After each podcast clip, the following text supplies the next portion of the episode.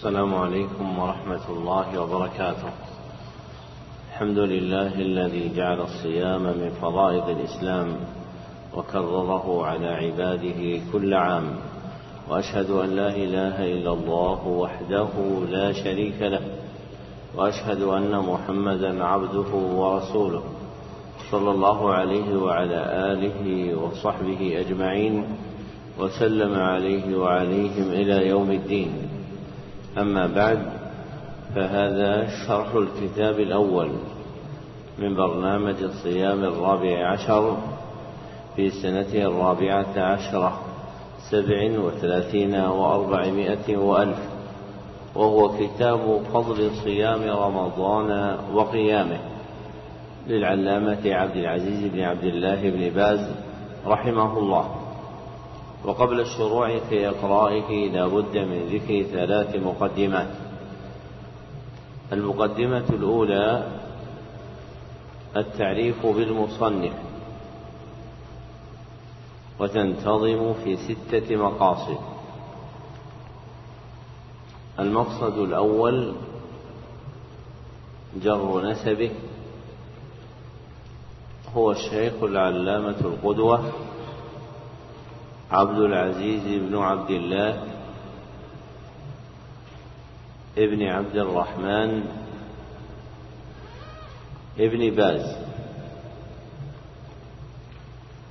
يكنى أبا عبد الله ويعرف بابن باز نسبة إلى أحد أجداده. ويلقب بمفتي عام المملكة العربية السعودية. والمقصد الثاني تاريخ مولده. ولد في الثاني عشر من ذي الحجة. سنة ثلاثين وثلاثمائة وألف. المقصد الثالث جمهرة شيوخه.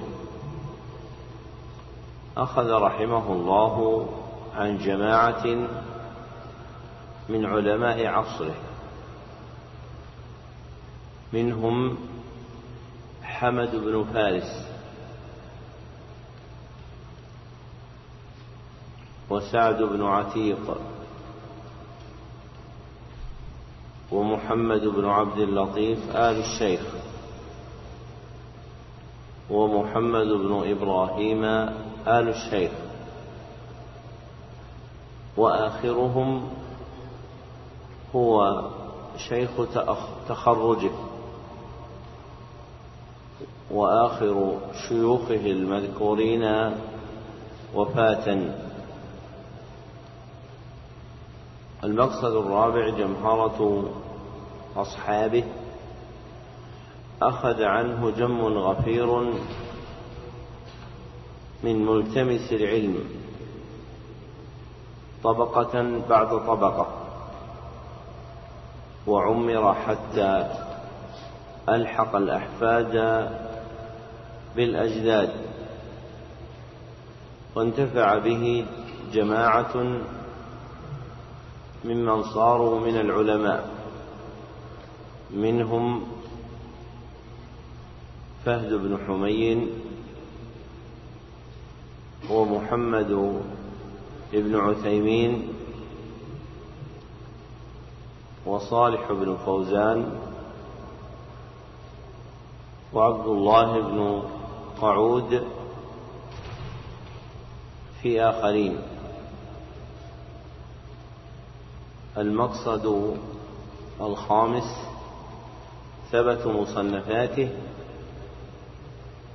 ترك رحمه الله تراثا حسنا من التآليف. منه ما حرره تصنيفا كالتحقيق والإيضاح ونقد القومية العربية ومنه ما أخذ من كلامه. ثم نشر معروضا عليه تارة كشرح ثلاثة الأصول. وغير معروض عليه تارة أخرى كشرح كتاب التوحيد. والمقصد السادس تاريخ وفاته. توفي رحمه الله في السابع والعشرين من المحرم الحرام سنة عشرين وأربعمائة وألف. وله من العمر تسعون سنة. المقدمة الثانية التعريف بالمصنف وتنتظم في ستة مقاصد أيضا. المقصد الأول تحقيق عنوانه. اسم هذه الرسالة فضل صيام رمضان وقيامه. فهو الاسم الذي طبعت به في حياته. رحمك الله. المقصد الثاني إثبات نسبته. هذه الرسالة صحيحة النسبة إلى العلامة ابن باز رحمه الله. فإنها مصدرة بنسبتها إليه في قول مصنفها من عبد العزيز بن عبد الله بن باز. وطبعت في مجموع فتاويه الذي قرئ عليه. المقصد الثالث بيان موضوعه موضوع هذه الرسالة هو فضل صيام رمضان وقيامه مع بيان أحكام مهمة قد تخفى على بعض الناس. كما هو المثبت في اسمه. وزاد المصنف في صدرها أن من مقاصد رسالته ذكر فضل المسابقة في رمضان إلى الأعمال الصالحة. المقصد الرابع ذكر رتبته هذه الرسالة من المصنفات المفردة في الصيام الجامعة بين بيان الأحكام وسوق النفوس إلى طاعة الملك العلام. فإن مصنفها سعى فيها إلى تبيين أحكام تتعلق بالصيام والقيام تخفى على بعض الناس. وقرن ذلك البيان بما يحرك النفوس إلى الأعمال الصالحة في رمضان. فجمع بين أمرين عظيمين يحسن اقترانهما عند ذكر أحكام الشريعة بتبيينها وذكر ما لها من الفضل. المقصد الخامس توضيح منهجه. اتفق المصنف رحمه الله سوق كلامه جملة واحدة. سوق كلامه جملة واحدة. غير مميز بعضه عن بعض بفصول ولا غيرها.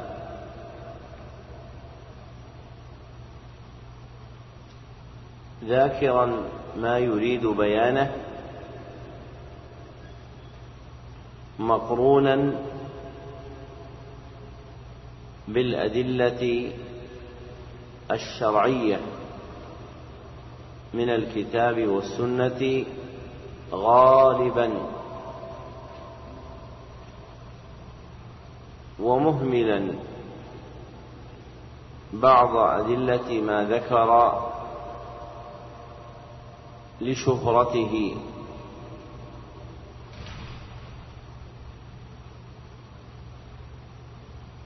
المقصد السادس العناية به. اصطبغت هذه الرسالة بلون واحد من ألوان العناية بها. اصطبغت هذه الرسالة بلون واحد من ألوان العناية بها بطباعتها غير برة مفردة تارة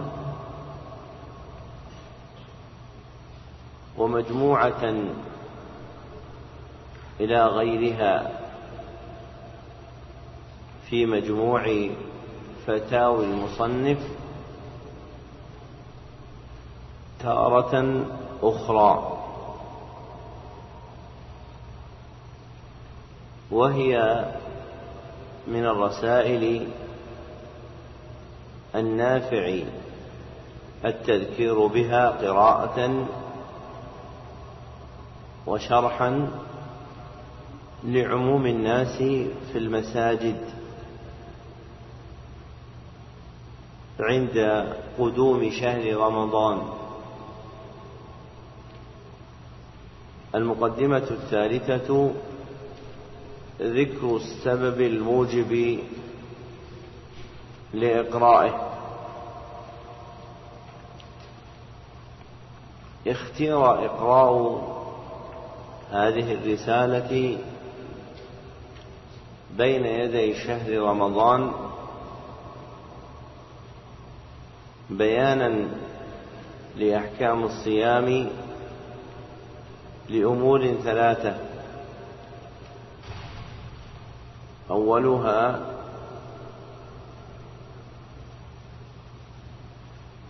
تحقيق ما تقرر من أن الواجب من العلم هو ما وجب العمل به. أن أن الواجب من العلم ما وجب العمل به. وهو اختيار أبي عبد الله وهو اختيار أبي بكر الآجري في رسالته في طلب العلم. وأبي عبد الله بن القيم في إعلام الموقعين.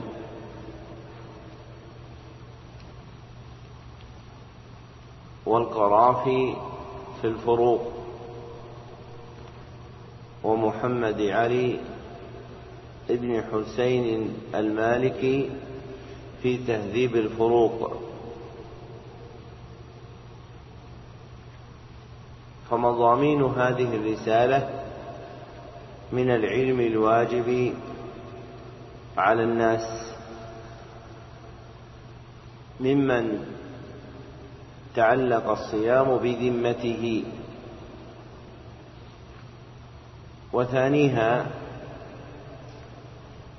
بذل العون بتهيئة النفس بذل العون بتهيئة النفس لما تستقبل من شهر رمضان. فإن التذكير بين يدي العبادة للأحكام فإن التذكير بين يدي العبادة للأحكام يفضي إلى الإحكام فيؤتى بالعبادة على الوجه المحمود. وثالثها ترسيخ العلم في القلب. ترسيخ العلم في القلب. برعاية فقه المناسبات. برعاية فقه المناسبات. الذي يسعى فيه إلى بيان الأحكام المحتاج إليها.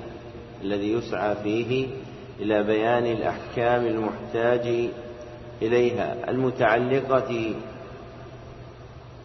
بزمان أو مكان أو حال المتعلقة بزمان أو مكان أو حال.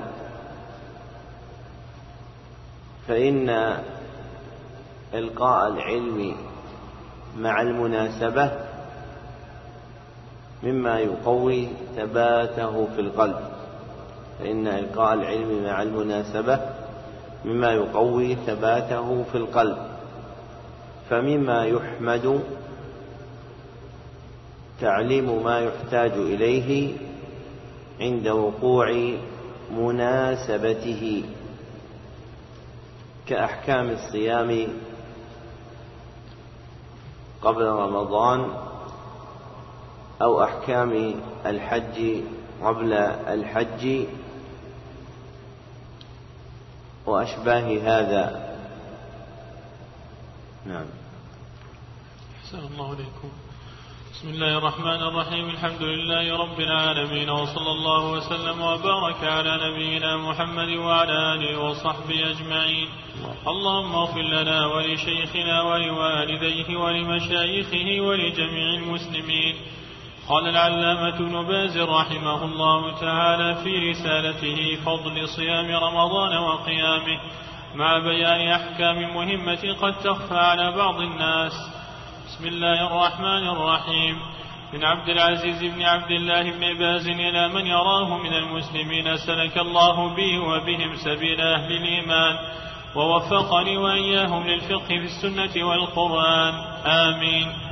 سلام عليكم ورحمة الله وبركاته. أما بعد فهذه نصيحة موجزة تتعلق بفضل صيام شهر رمضان وقيامه وفضل المسابقة فيه بالأعمال الصالحة مع بيان أحكام مهمة قد تخفى على بعض الناس. ثبت عن رسول الله صلى الله عليه وسلم أنه كان يبشر أصحابه بمجيء شهر رمضان ويخبرهم عليه الصلاة والسلام أنه شهر تفتح فيه أبواب الرحمة وأبواب الجنة وتغلق فيه أبواب جهنم وتغل فيه الشياطين.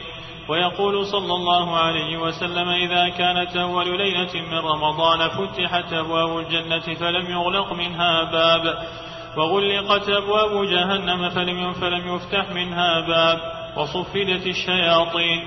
وينادي مناد يا باغي الخير أقبل ويا باغي الشر أقصر. ولله عتقاء من النار وذلك كل ليلة. ويقول عليه الصلاة والسلام جاءكم شهر رمضان شهر بركة يغشاكم الله فيه.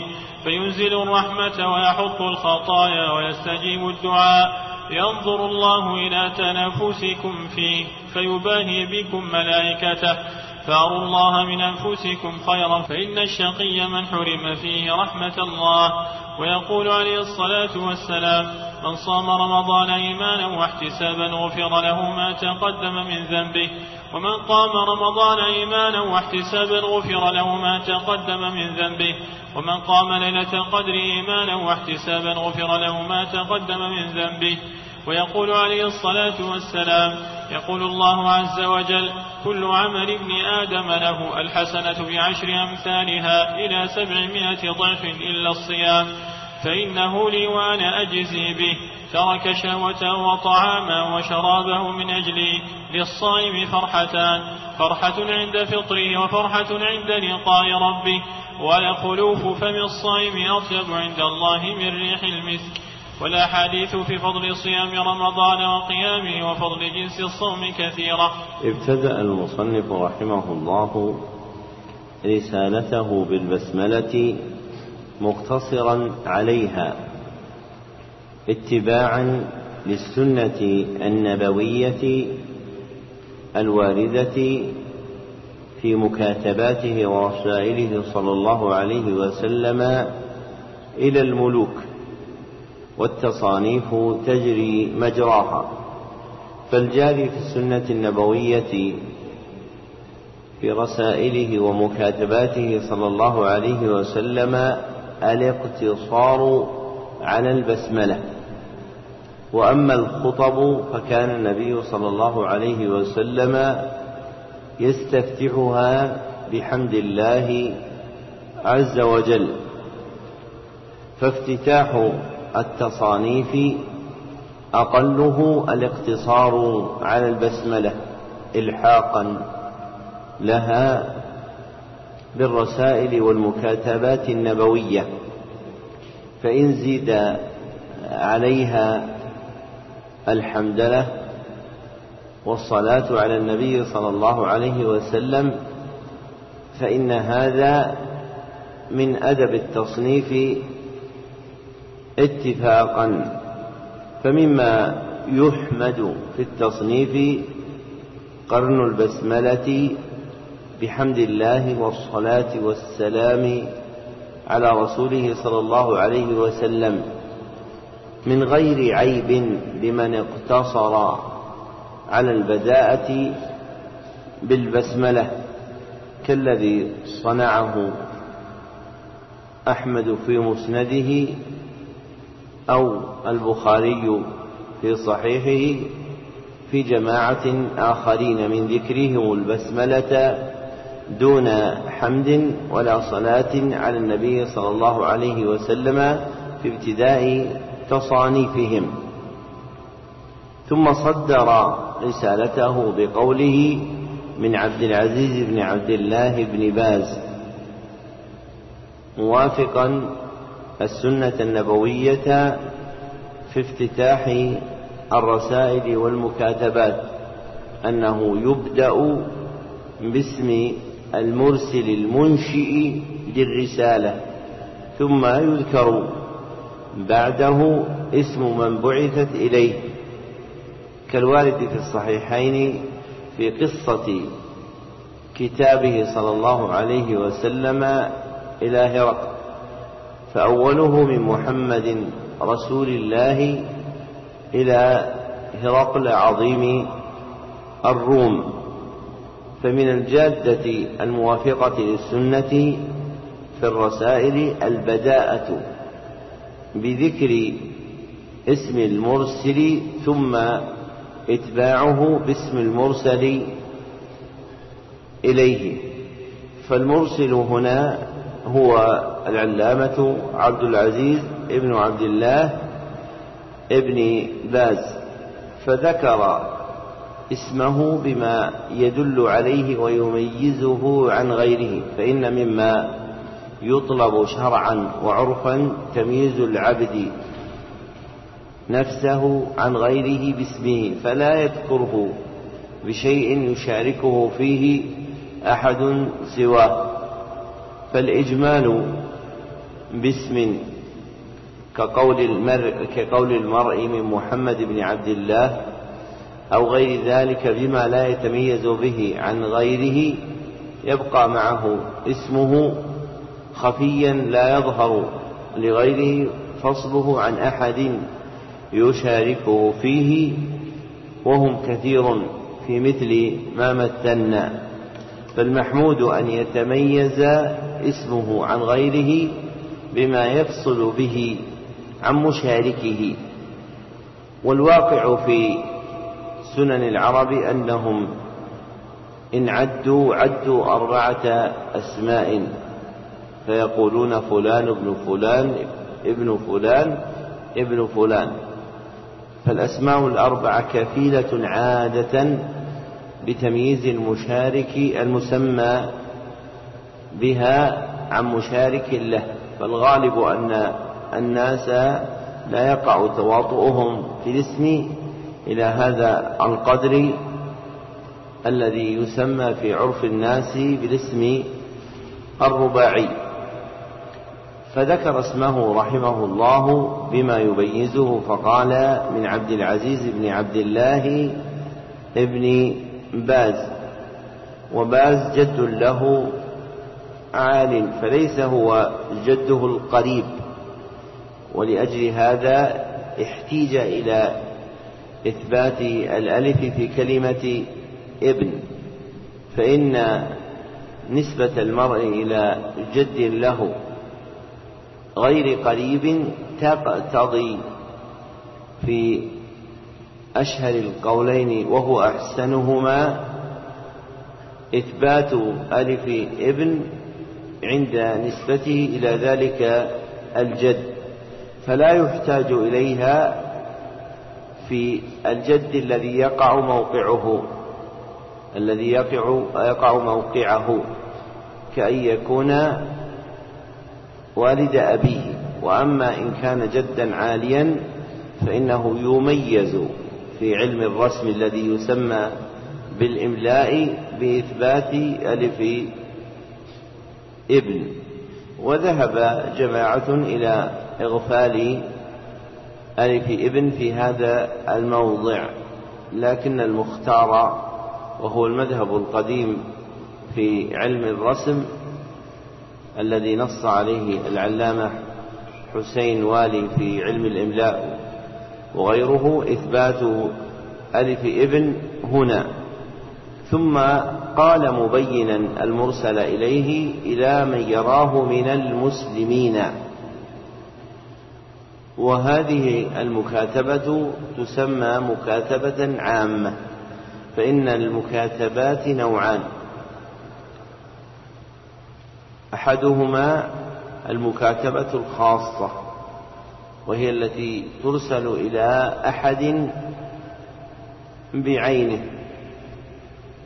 سواء كان المرسل إليه واحدا أو أكثر لكنه ينص عليه بأن يقال من فلان إلى فلان أو من فلان إلى فلان وفلان وفلان. والآخر المكاتبات العامة وهي التي ترسل إلى عموم الناس.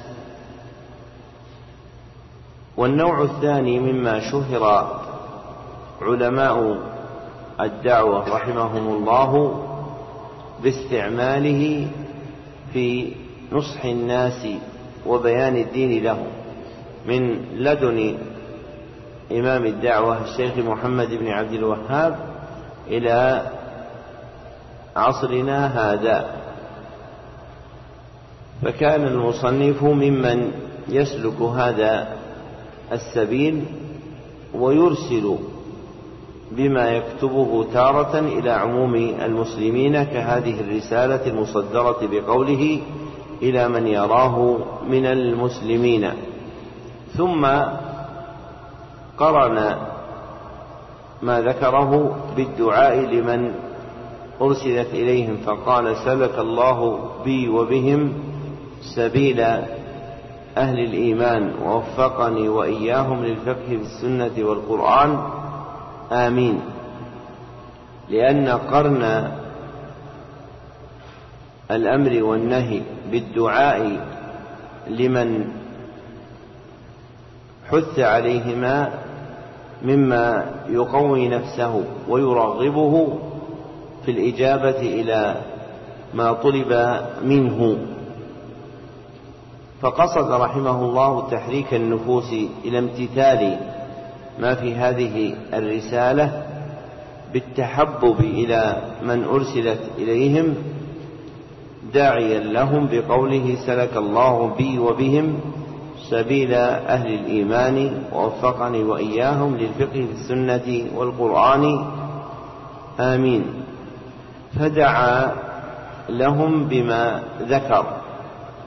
ولم ينس نفسه فقرن الدعاء لهم بالدعاء لنفسه وصدر ذكر نفسه في الدعاء قبلهم وهو السنة.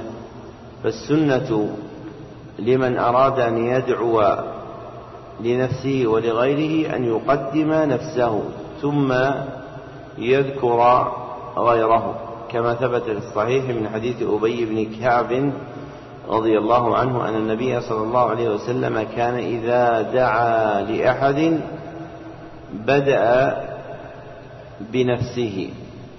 فالعبد إذا دعا لأحد له حالان.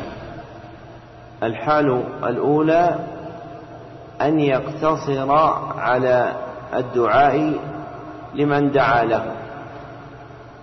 والحال الثانية أن يذكر نفسه معه وكلاهما في السنة. والموافق للسنة في الحال الثانية أن يقدم نفسه قبل غيره فلا يشرع له أن يدعو لغيره ثم يدعو لنفسه. فدعا المصنف لنفسه ولغيره مقدما نفسه قائلا سلك الله بي وبهم إلى آخر ما ذكر. والمدعو به في كلامه شيئان. أحدهما في قوله سلك الله بي وبهم سبيل أهل الإيمان أي طريقهم. ومدار سبيل أهل الإيمان على الإخلاص لله واتباع النبي صلى الله عليه وسلم. كما قال تعالى ومن أحسن دينا ممن أسلم وجهه لله وهو محسن. أي جمع بين إسلام الوجه لله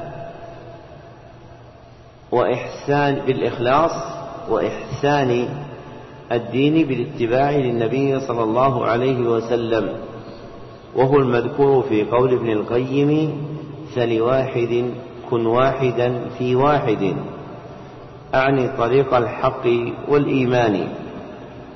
والآخر في قوله ووفقني إياهم للفقه في السنة والقرآن لأن المذكور في هذه الرسالة متعلقه فقه الأحكام فاختار الدعاء لهم بما يناسب مضمن الرسالة. ووقع في كلام المصنف تأخير القرآن عن السنة مراعاة للسجعة فالجملة الأولى آخرها الإيمان. فناسب أن يكون آخر الجملة الثانية القرآن ليقع الاتفاق في آخر الكلمتين الإيمان والقرآن. فمثل هذا لا يعاب لما فيه من إبراز القول في بيان أكمل. فالنفوس مطبوعة على تقديم القرآن على السنة والعدول عن هذا في بيان حملت عليه الفصاحة مما لا ذم فيه ولا عيب له. ثم قال المصنف بعد الجملتين اللتين دعا بهما آمين. والتأمين بعد الدعاء هو دعاء بعد دعاء. والتأمين بعد الدعاء هو دعاء بعد دعاء. فإن معنى آمين اللهم استجب. والأصل فيه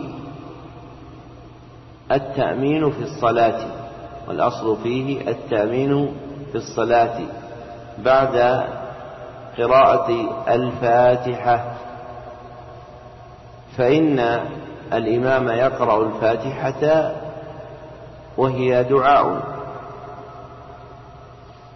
فآخرها اهدنا الصراط المستقيم صراط الذين أنعمت عليهم غير المغضوب عليهم ولا الضالين.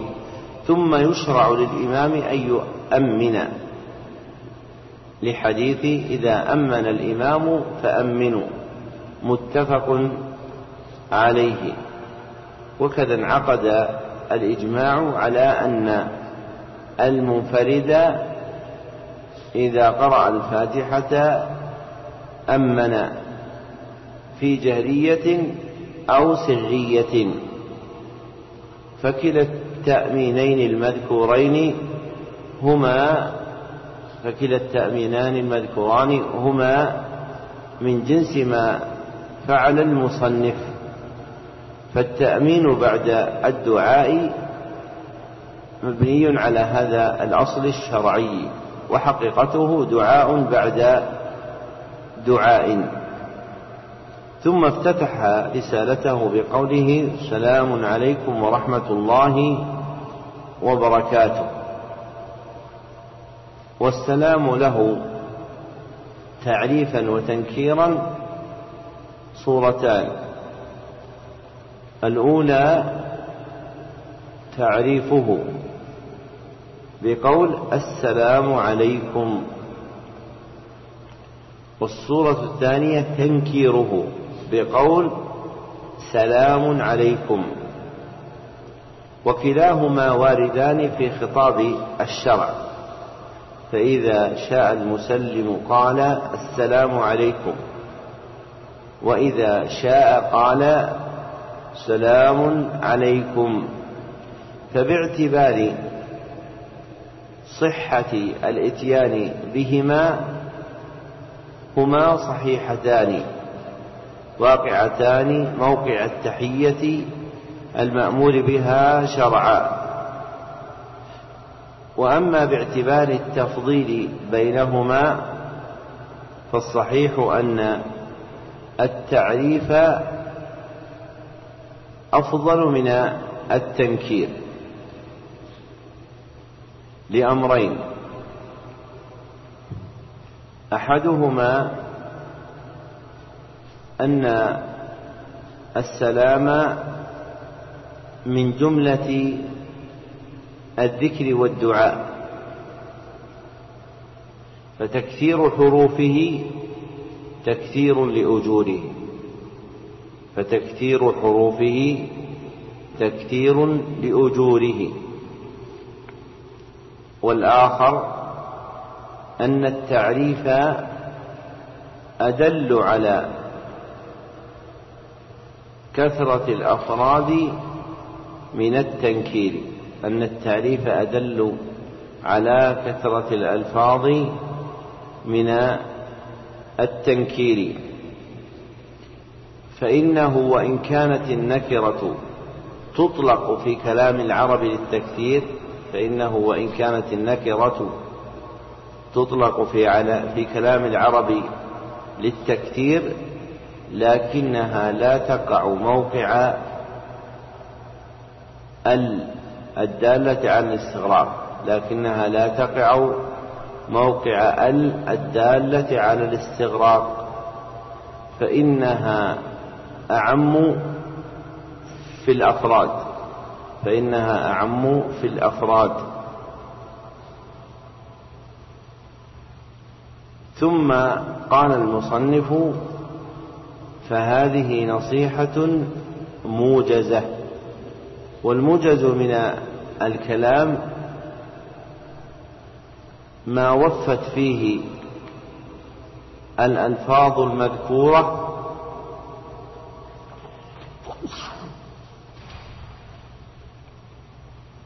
الحمد لله.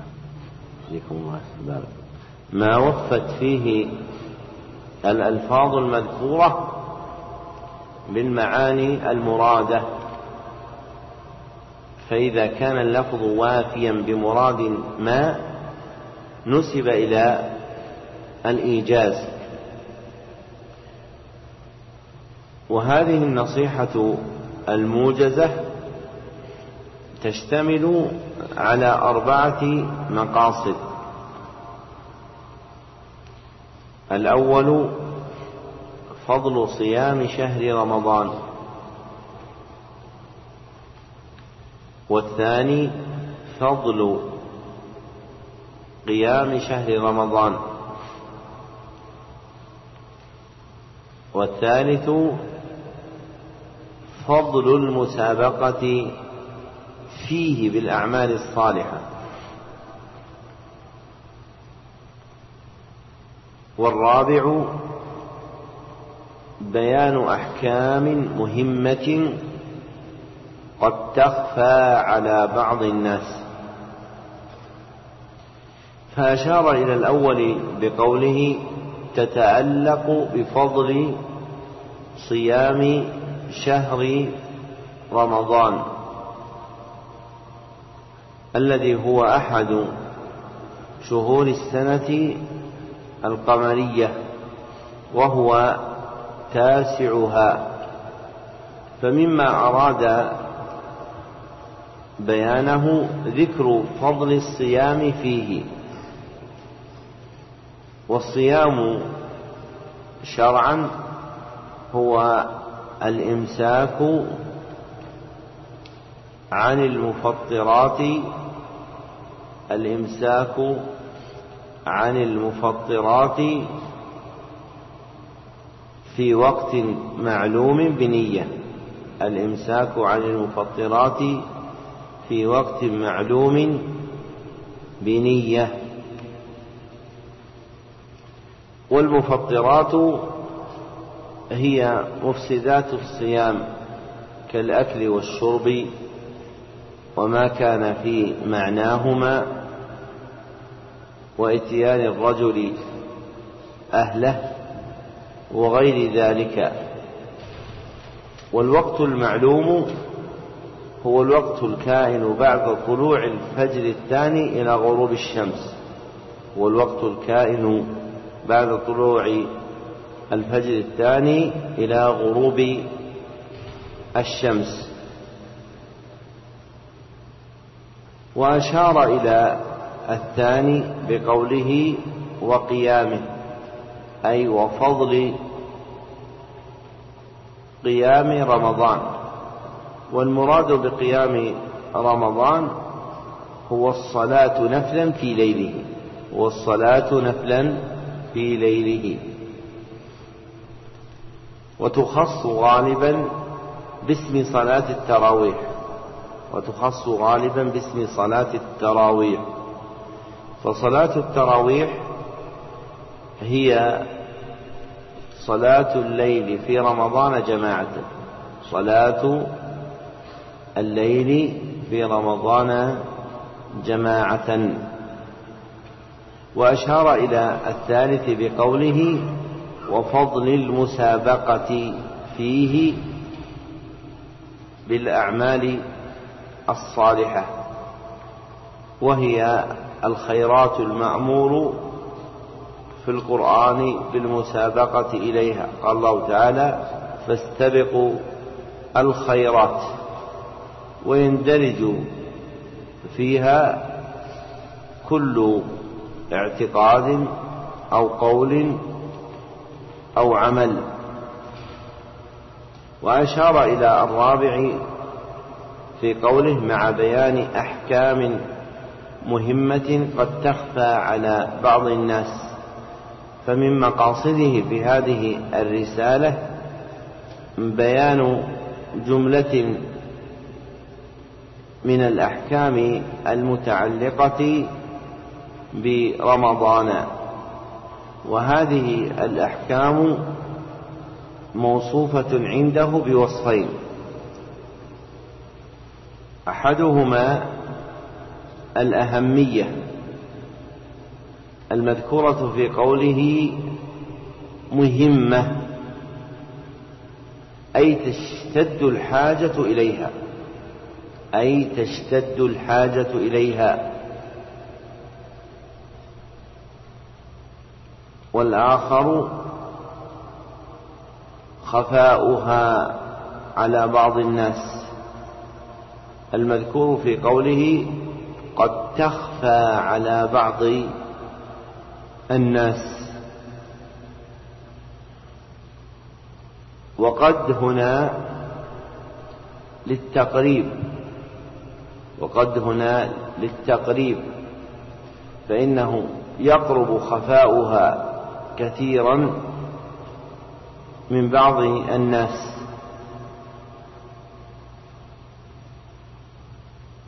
والباعث على خفائها أحد أمرين. الأول الجهل بها.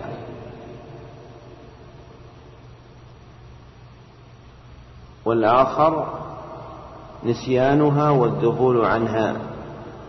نسيانها والذهول عنها.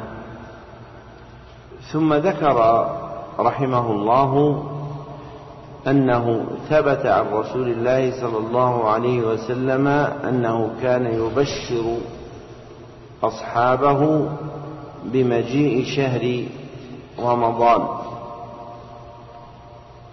ورويت في ذلك أحاديث عدة لا يسلم شيء منها من مقال وطريقة بعض أهل العلم ومنهم المصنف القول بثبوتها فالقائلون بثبوتها يرون أن من المشروع البشارة بشهر رمضان عند قدومه. والقائلون بضعفها لا يمنعون من البشارة به لأن البشارة بما يفرح به من نوع التهاني. والأصل في التهاني الإباحة. ذكره أبو الحسن المقدسي شيخ المنذري وشيخ شيوخنا ابن سعدي. ومما يندرج في هذا البشارة برمضان.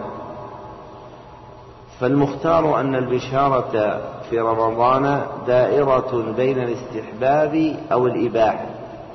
دائرة بين الاستحباب أو الإباحة فالقول ببدعيتها فيه بعد. فالقول ببدعيتها فيه بعد.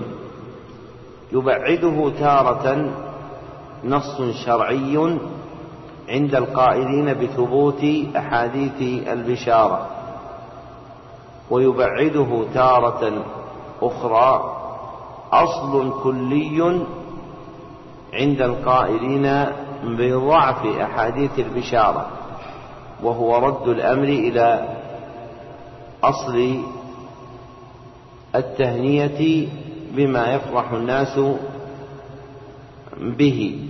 وشهر رمضان نعمة إلهية يفرح بها. وليس كل شيء ضعف الحديث فيه يكون بدعة. فإنه تارة يرجع إلى أصل كلي في الشريعة أو يكون عليه العمل أو يقع موافقا لقول صحابي أو ينسب إلى جمهور أهل العلم ولا يقع في القرون المتطاولة في الأمة إنكار له فحينئذ فالقول ببدعيته ثقيل فالبدعة شديدة كما قال الإمام أحمد رحمه الله.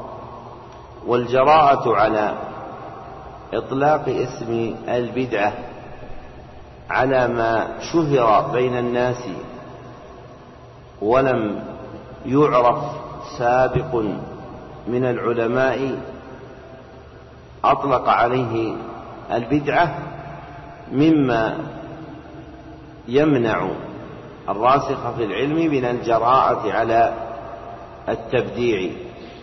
فإن الأمة لا تجتمع على ضلالة ولا يتخلف في قرونها المتطاولة الإنكار على شيء وقع على خلاف حكم الشريعة فإن هذا مما يصير فيه خفاء الحجة مع احتياج الناس إليها.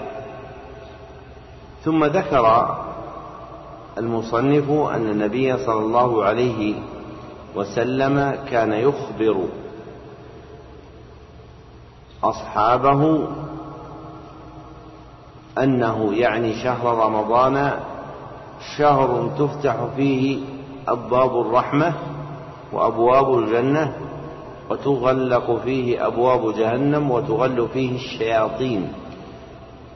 وهذه الجمل مروية في غير حديث ثابت عن النبي صلى الله عليه وسلم. والأبواب المفتحة في رمضان وقعت ثلاثة في الأحاديث النبوية. أحدها فتح أبواب الجنة. فتح أبواب الجنة. وهي الرواية المتفق عليها.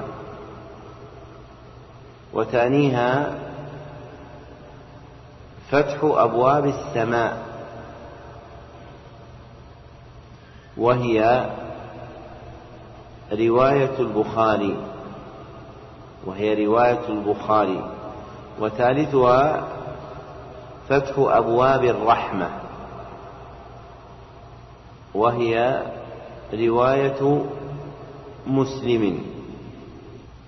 ومن أهل العلم من رأى أن النوعين الثاني والثالث هما رواية بالمعنى وأن المحفوظ في الأحاديث هو الأول وهو اختيار أبي الفضل ابن حجر رحمه الله وهو أشبه.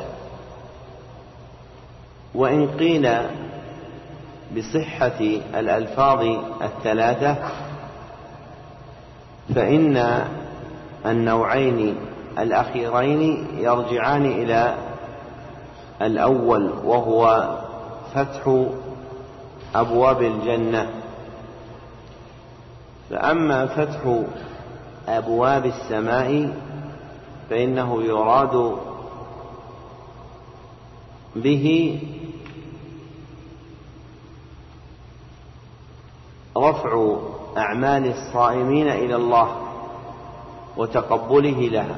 رفع أعمال الصائمين إلى الله وتقبله لها.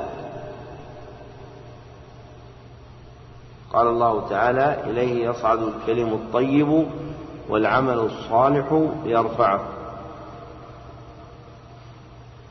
وأما فتح أبواب الرحمة فإنه يطلق على معنيين. أحدهما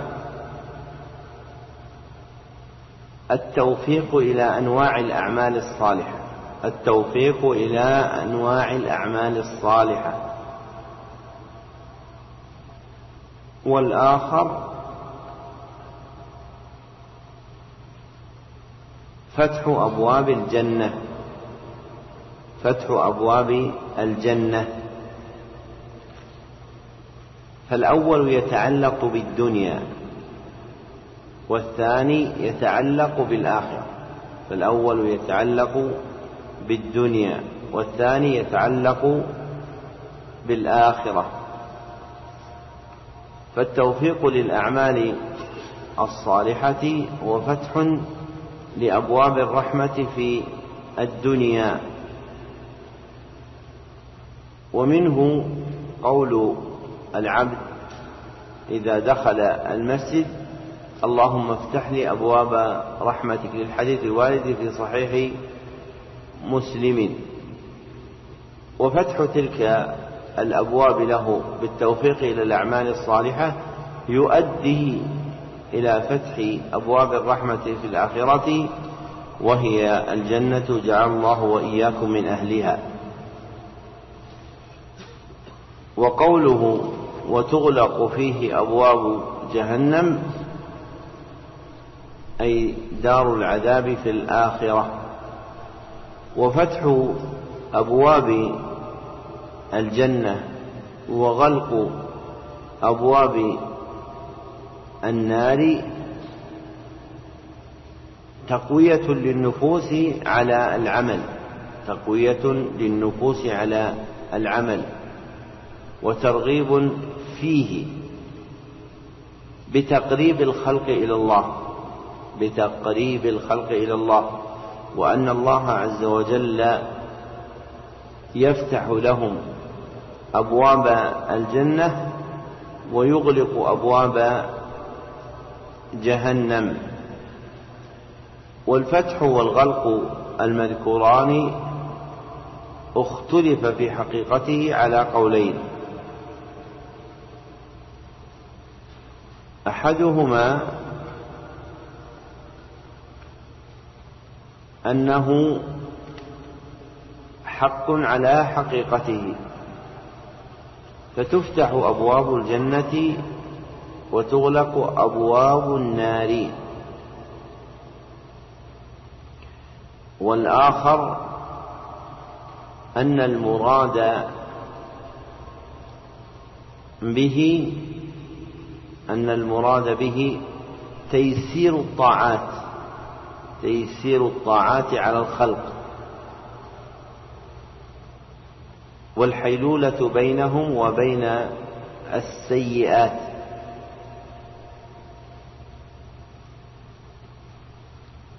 فالأول قول ابن المنير في شرح البخاري وآخرين. والثاني قول عياض قول عياض اليحصبي في شرح مسلم وآخرين. والصحيح منهما الأول فإن الأصل كون الخطاب الشرعي على الحقيقة. وفق ما, وفق ما تعرفه العرب في كلامها. فإن العرب تعرف من معنى فتح الأبواب وإغلاقها تشريعها وإيصادها. فالفتح تشريع لها والغلق إيصاد لها. والأصل حمل الكلام على حقيقته. وقوله وتغل فيه الشياطين أي تسلسل في القيود. أي تسلسل في القيود. كما في اللفظ المتفق عليه وسلسلة الشياطين أي جعلت فيها السلاسل. واختلف في تعيين هذه الشياطين على قولين. أحدهما أنه يتناول الشياطين كلها أنه يتناول الشياطين كلها. والآخر أنه يختص ببعضها أنه يختص ببعضها. والقائلون باختصاصه مختلفون فيه على قولين أيضا. أحدهما أنها الشياطين المسترقة للسمع. أنها الشياطين المسترقة للسمع. وهو قول الحليمي. وهو قول الحليمي. صاحب المنهاج في شعب الإيمان. والآخر أنه مختص بالشياطين العاتية المتمردة أنه مختص بالشياطين العاتية المتمردة. وهو قول أبي بكر بن خزيمة صاحب الصحيح. وهو قول أبي بكر بن خزيمة صاحب الصحيح. وأصح القولين أن السلسلة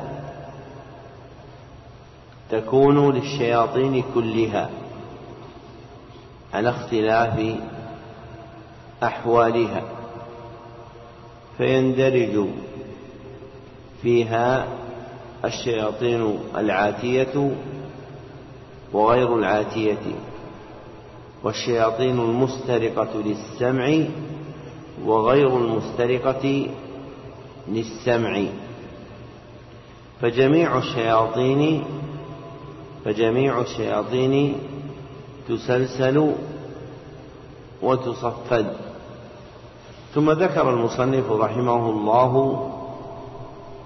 أربعة أحاديث في بيان فضل صيام رمضان وقيامه.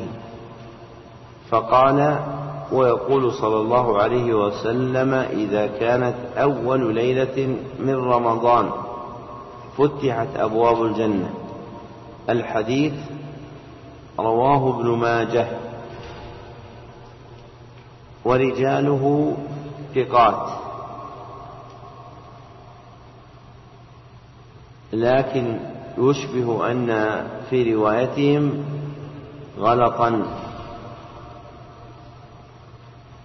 فحديث أبي هريرة هذا في الصحيحين بذكر فتح أبواب الجنة وتغليق أبواب النار وتصفيد الشياطين دون ذكر ما زيد من الجمل.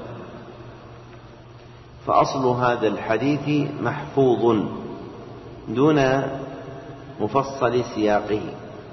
وقوله في أوله إذا كانت أول ليلة موافق في معناه لما في الصحيح إذا دخل شهر رمضان فإن دخوله يكون بأول ليلة. فاليوم عند العرب مقدمه ليلته السابقة. فإذا استهل هلال شهر رمضان بغروب شمس التاسع والعشرين ورؤية هلاله أو كمال شهر شعبان وغروب شمس الثلاثين كان دخول الشهر بعد غروب الشمس. فاللفظ المذكور موافق في معناه للرواية المجملة في الصحيح. ومما ينبني على هذا من المسائل الفقهية التي يغلق فيها الناس إنشاء العمرة قبل غروب يوم قبل غروب الشمس يوم التاسع والعشرين الذي ثبت الشهر رمضان بدخوله بعد غروبها أو في يوم الثلاثين من شعبان قبل غروبها. بنية جعلها نية عمرة في رمضان فيقصدون إلى الميقات قبل غروب الشمس فيعقدون إحرامهم ثم يدخلون ولا يشرعون في الطواف والسعي إلا بعد تحقق دخول شهر رمضان. فالعمرة الواقعة منهم ليست رمضانية خالصة. فمنها ما وقع قبل رمضان ومنها ما وقع بعد رمضان. فالإحرام واقع قبل رمضان. وأما الطواف والسعي فواقعان بعد دخول رمضان. ولا تصير العمرة رمضانية حتى تكون كلها واقعة في رمضان. فمن أراد تعجيل عمرته في أول ليلة من رمضان أمر حتى يثبت دخول شهر رمضان بغروب شمس الثلاثين من شعبان أو غروب شمس التاسع والعشرين مع ثبوت رؤية الهلال بعدها. فإذا ثبت دخول الشهر يقينا عقد إحرامه ثم دخل إلى الحرم وأدى بقية عمرته. ثم ذكر في الحديث ما تقدم بيانه من تفتيح أبواب الجنة وتغليق أبواب جهنم وأنه تفتح أبواب الجنة فلا يغلق منها باب وتغلق أبواب جهنم فلا يفتح منها باب وكذا ما سبق من تسخيط الشياطين مع الحظ على الخير والتحذير من الشر في قوله وينادي مناد يا باغي الخير أقبل ويا باغي الشر أقصر. فالأمر لباغي الخير بالإقبال دعوة إلى فعل الحسنات والزجر ودعوة فاعل الشر إلى أن يقصر من عمله دعوة إلى ترك السيئات. وباغي الخير والشر مريدهما. ثم قال ولله عتقاء من النار وذلك كل ليلة. والعتيق هو المخلص الناجي. والعتيق هو المخلص الناجي. الذي فكت رقبته.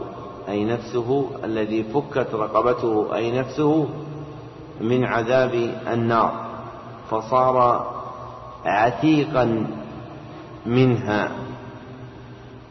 والأحاديث الواردة في العتق في رمضان ضعيفة. والأحاديث الواردة في العتق في رمضان ضعيفة. لكن مجموع ما يروى من الأحاديث في فضله يدل على تقرير معناها لكن ما يروى من الأحاديث في فضله يدل على تقرير معناها. كحديث أبي هريرة رضي الله عنه أن النبي صلى الله عليه وسلم قال رغم أنف أو قال بعد عبد خرج رمضان فلم يغفر له. رواه ابن خزيمة وإسناده حسن. وهو عند الترمذي بإسناد آخر ضعيف. فقوله في الحديث فخرج ولم يغفر له فيه إشارة إلى معنى العتق. لأن من غفر الله عز وجل ذنبه خلصه من عقوبة هذا الذنب وهي النار. ولا يعرف عن أحد من أهل العلم أنه مع قوله بضعف أحاديث العتق أبطل معناها. وهذا شيء يقصر عن علمه من يشتغل بالحديث وليس له نفس أهله. ممن إذا رأى ضعف حديث أو أحاديث في باب أبطله كله دون رعاية لما قارنه من إجماع أو عمل صحابي أو غير ذلك. كالذي ذكرناه من كون هذه الأحاديث ضعيفة لكن لا يعرف في كلام أحد من أهل العلم الهجمة على إبطال هذا المعنى وأن ما يذكره الناس من العتق في رمضان لا أصل له لضعف الأحاديث. وإذا كان هذا مهجورا في كلام أهل العلم فمن سلامة الديانة هجر الصدع به فالصدع به مخالف للحق جزما إذ لا تجتمع هذه الأمة على باطل ولا يطوى علم ما ينفعها ويلزمها. عن دهاقنتها قرنا بعد قرن ثم يسفر عن وجهه لامرئ متأخر. فالعارف بالشريعة إذا قال بضعف الأحاديث الواردة في العتق فهو يقول بصحة المعنى مردودا إلى الأصول المتقررة في فضل رمضان من وجوه أحدها ما ذكرت لك من مغفرة الذنوب الدال على حصول معنى التخليص من النار. ثم ذكر الحديث الثاني فقال ويقول عليه الصلاة والسلام جاءكم شهر رمضان شهر بركة الحديث. رواه الطبراني في المعجم الكبير وإسناده ضعيف. والجملة الأولى منه هي بمعنى ما تقدم إذا دخل شهر رمضان. ثم زاد هذا الحديث عما سلف وصف شهر رمضان بأنه شهر بركة وهذا أمر مقطوع به لما فيه من أنواع الأعمال الصالحة التي جعلت لنا فرضا ونفلا وما كتب الله عز وجل عليها من الجزاء الموفور. فهو شهر بركة والبركة كثرة الخير ودوامه والبركة كثرة الخير ودوامه فهو شهر مبارك فهو شهر مبارك. والأوصاف التي يوصف فيها شهر رمضان نوعان. والأوصاف التي يوصف بها شهر رمضان نوعان. أحدهما الأوصاف الواردة في خطاب الشرع. الواردة في خطاب الشرع. كأن يوصف بأنه شهر مبارك أو أنه شهر رحمة. وهذه معاني ثابتة له في الشرع. والآخر أوصاف لم يوصف بها في خطاب الشرع. لم يوصف بها في خطاب الشرع. فهذه الأوصاف إذا صحت معانيها جاز الخبر بها. فهذه الأوصاف إذا صحت معانيها جاز الخبر بها. وإذا لم تصح معانيها لم يجز الخبر بها. وإذا لم تصح معانيها لم يجز الخبر بها. فمتى رأيت شيئا زائدا عن الوالد في خطاب الشرع في صفة رمضان فتحقق من صحة معناه. فإذا كان معناه صحيحا ساغ الخبر به عن رمضان. وإذا كان معناه باطلا لم يصح إطلاقه وصفا له. ومن المشهور في كلام الناس قولهم عن رمضان شهر كريم. وهذه الصفة ليست مما ورد في خطاب الشرع. نعت شهر رمضان به وإطلاقها عليه له موردان. أحدهما أنه فعيل بمعنى اسم المفعول أي مكرم. والآخر أنه فعيل بمعنى اسم الفاعل أي مكرم. والآخر أنه فعيل بمعنى اسم الفاعل أي مكرم. فعل الأول يكون شهرا معظما وهذا صحيح. وعلى الثاني يكون متفضلا. على غيره بالإكرام يكون متفضلا على غيره بالإكرام وهذا غير صحيح. فإنه زمان لا يستقل بفعل فإنه زمان لا يستقل بفعل وهو ظرف لما يجعله الله عز وجل فيه مما يشاء. ومن أطلقه من أهل العلم يريد المعنى الأول أنه شهر مكرم أي له كرامة عند الله سبحانه وتعالى.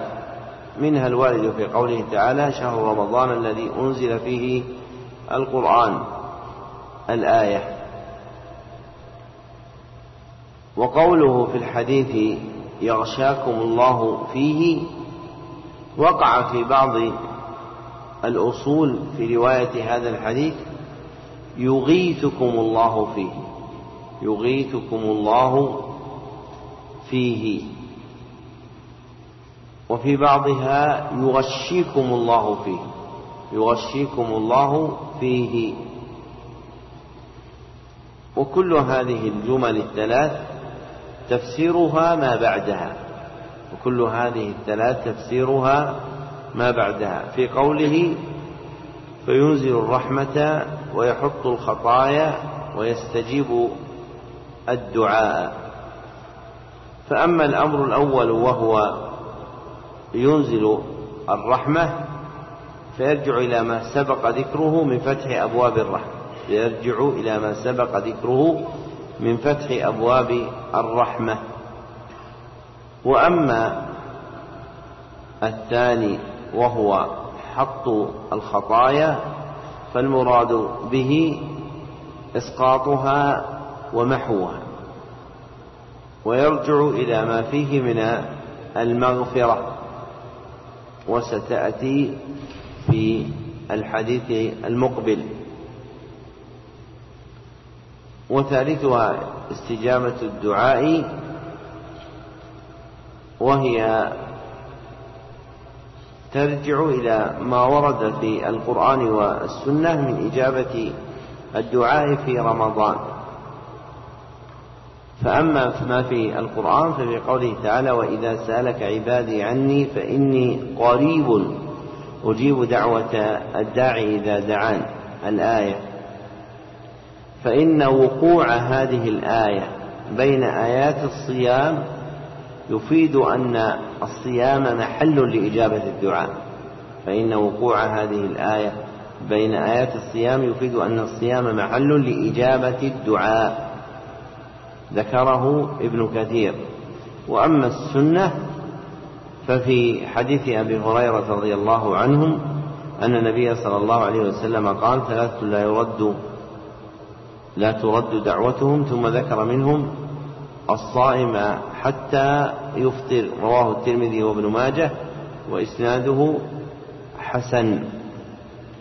ثم قال ينظر الله إلى تنافسكم فيه أي استباقكم إلى الخيرات فيباهي بكم ملائكته أي يذكركم مفاخرا ملائكته. أي يذكركم مفاخرا ملائكته. فأروا الله من أنفسكم خيرا أي أظهروا لله من أنفسكم اجتهادا في الأعمال المقربة إليه فإن الشقي من حرم فيه رحمة الله.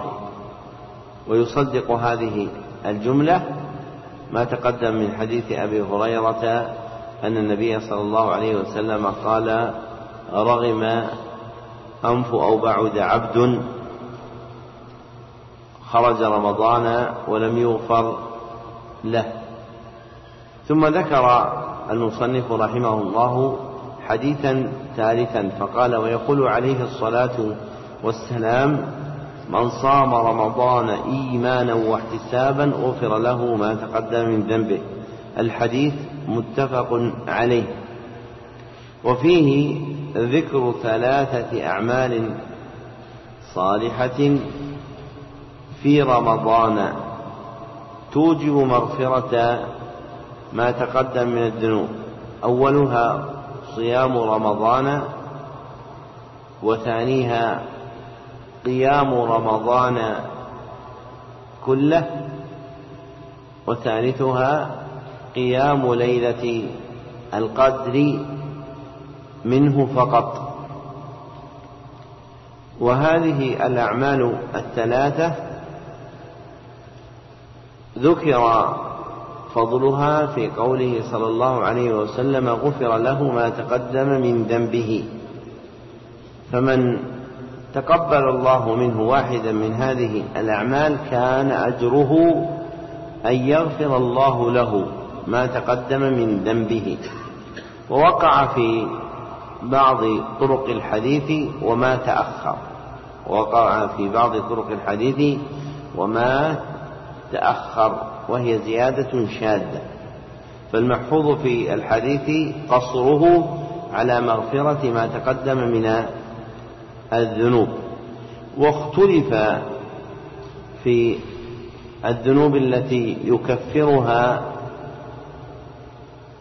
الصيام والقيام في رمضان. على قولين. أحدهما أنها الكبائر فقط. أنها الصغائر فقط. أنها الصغائر فقط. والآخر أنها الذنوب كلها. صغيرها وكبيرها. وإليه ذهب أبو محمد بن حزم وابن تيمية الحفيد في آخرين.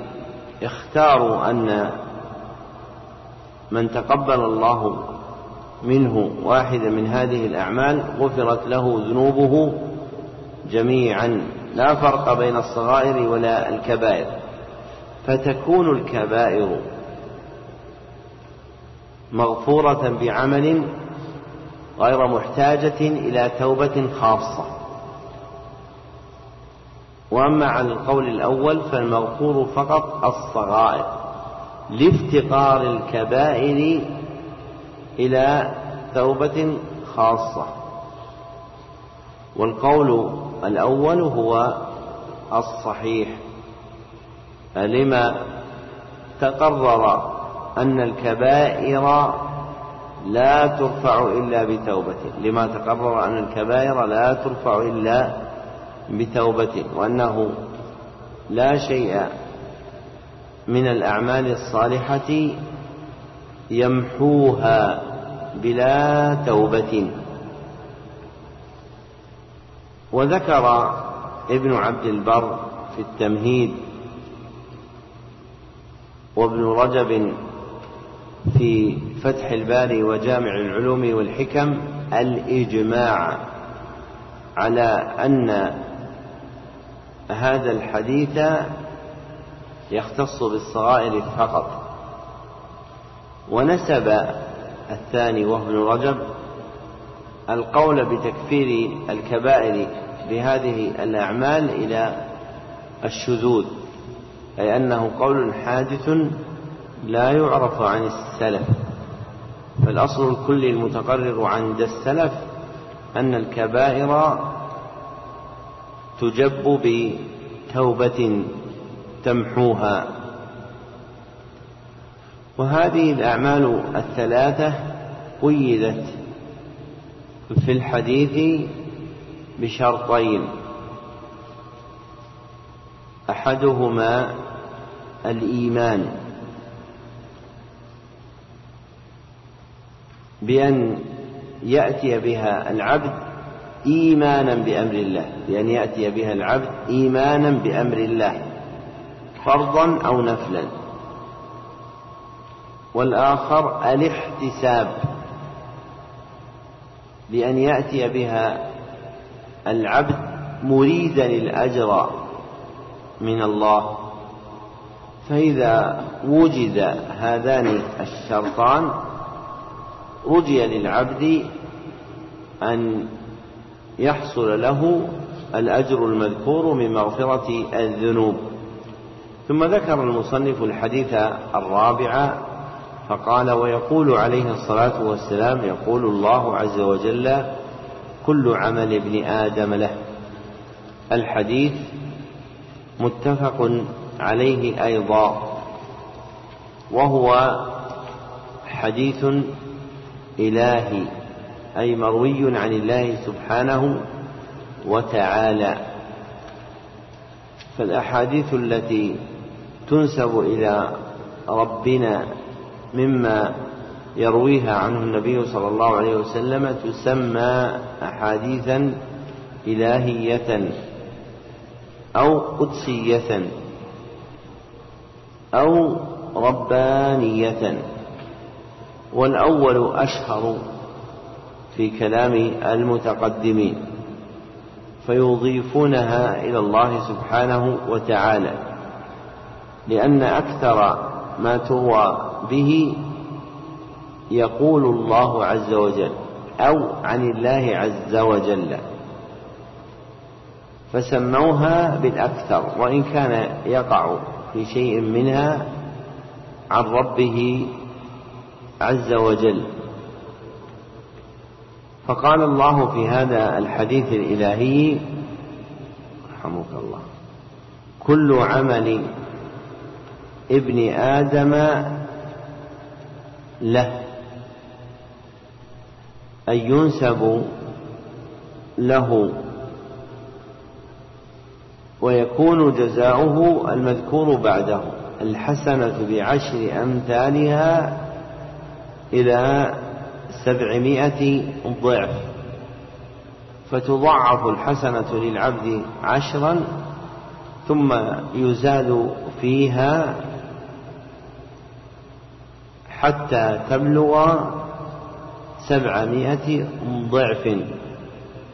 ووقع بعد هذا في حديث ابن عباس في الصحيحين في كتابة الحسنات والسيئات إلى أضعاف كثيرة. إلى أضعاف كثيرة. فتضعيف الحسنة نوعان. فتضعيف الحسنة نوعان. أحدهما تضعيف مقيد. تضعيف مقيد. بأن تجعل الحسنة عشر أمثالها. بأن تجعل الحسنة عشر أمثالها. إلى سبعمائة ضعف.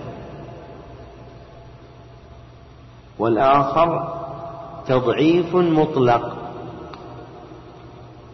بأن تجعل الحسنة أضعافا كثيرة لا حد لها بأن تجعل الحسنة أضعافا كثيرة لا حد لها. والناس جميعا يشتركون في تضعيف الحسنة عشرا. فمن عمل حسنة فله عشر أمثالها ويتفاضلون في الزيادة عليها ويتفاضلون في الزيادة عليها. فمنهم من يزاد له ومنهم من لا يزاد له. ومن يزاد له منهم من يزاد له إلى قدر معلوم ينتهي إلى سبعمائة ضعف ومنهم من يزاد له إلى قدر لا يعلم منتهاه.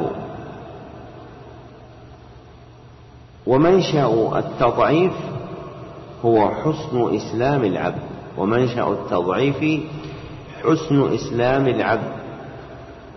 فتضعيف الحسنات على قدر إحسان العبد عمله. فتضعيف الحسنات على قدر إحسان العبد عمله. بإيقاعه على مقام المشاهدة أو المراقبة. بإيقاعه على مقام المشاهدة أو المراقبة. ثم قال في الحديث مستثنيا من القاعدة الكلية المذكورة فيه إلا الصيام فإنه لي أي يضاف إلى الله سبحانه وتعالى وإضافته إليه إضافة تشريف اتفاقا وإضافته إليه إضافة تشريف اتفاقا واختلف أهل العلم في منشأ تشريفه بإضافته إلى الله. في منشأ تشريفه بإضافته إلى الله.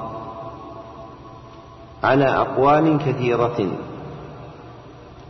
ذكر منها الطالقان في حظائر القدس أكثر من خمسين قولا.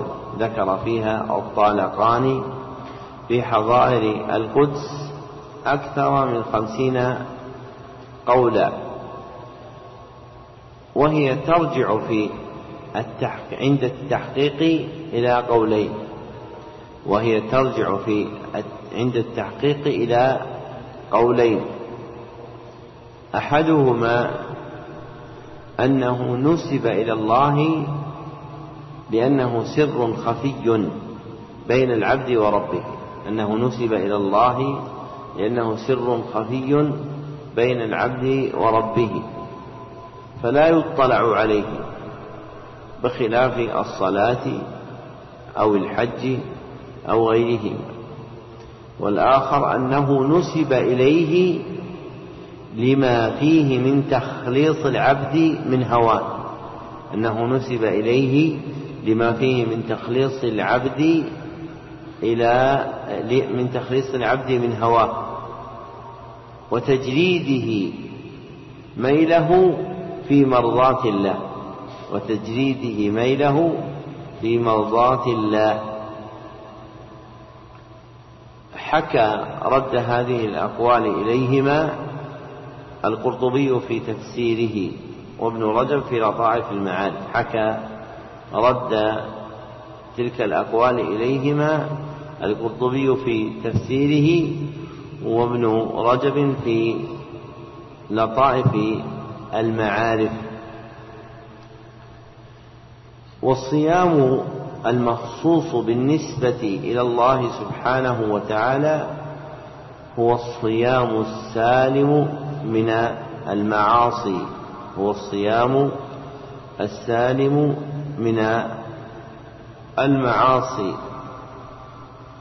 ذكره ابن حجر في فتح الباري اتفاقا لأن الله سبحانه وتعالى له الكمال فالمنسوب إليه ينبغي أن يكون كاملا. فالمنسوب إليه ينبغي أن يكون كاملا.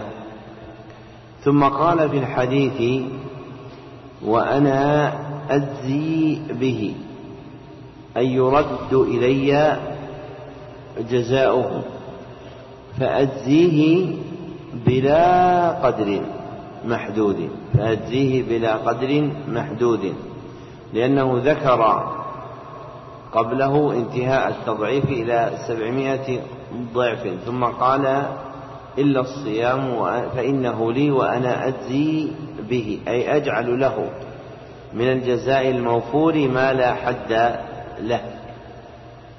ويصدق هذا قوله تعالى إنما يوفى الصابرون أجرهم بغير حساب. فإن الصيام من جنس الصبر. ومما شهر به رمضان تسميته شهر الصبر. ووقع هذا في بعض ألفاظ حديث في صحيح مسلم. وحكى جماعة من السلف في تفسير قوله تعالى إنما يوفى الصابرون أجرهم بغير حساب أنهم الصائمون. ويشهد لما قالوه هذا الحديث.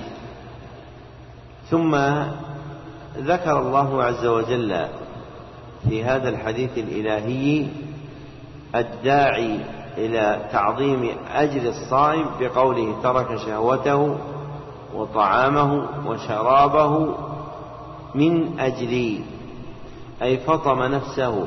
عن مألوفاتها لأجل الله سبحانه وتعالى. والمألوفات المذكورة في هذا الحديث ثلاثة أحدها الطعام وثانيها الشراب وثالثها الشهوة. والمراد بها إتيان الرجل أهله. إتيان الرجل أهله.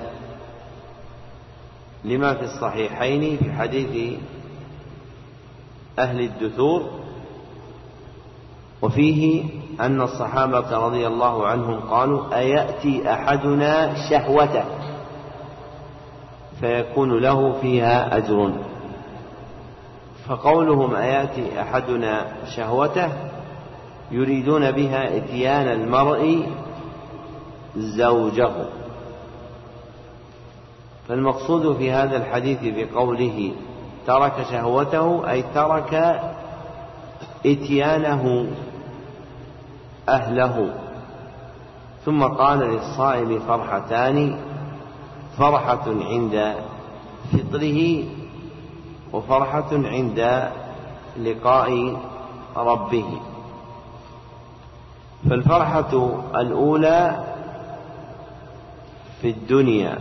والفرحة الثانية في الآخرة.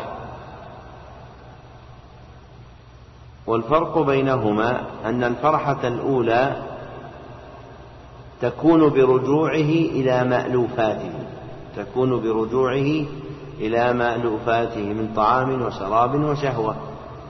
والفرحة الثانية تكون بما يناله من الأجر في الآخرة تكون بما يناله من الأجر في الآخرة.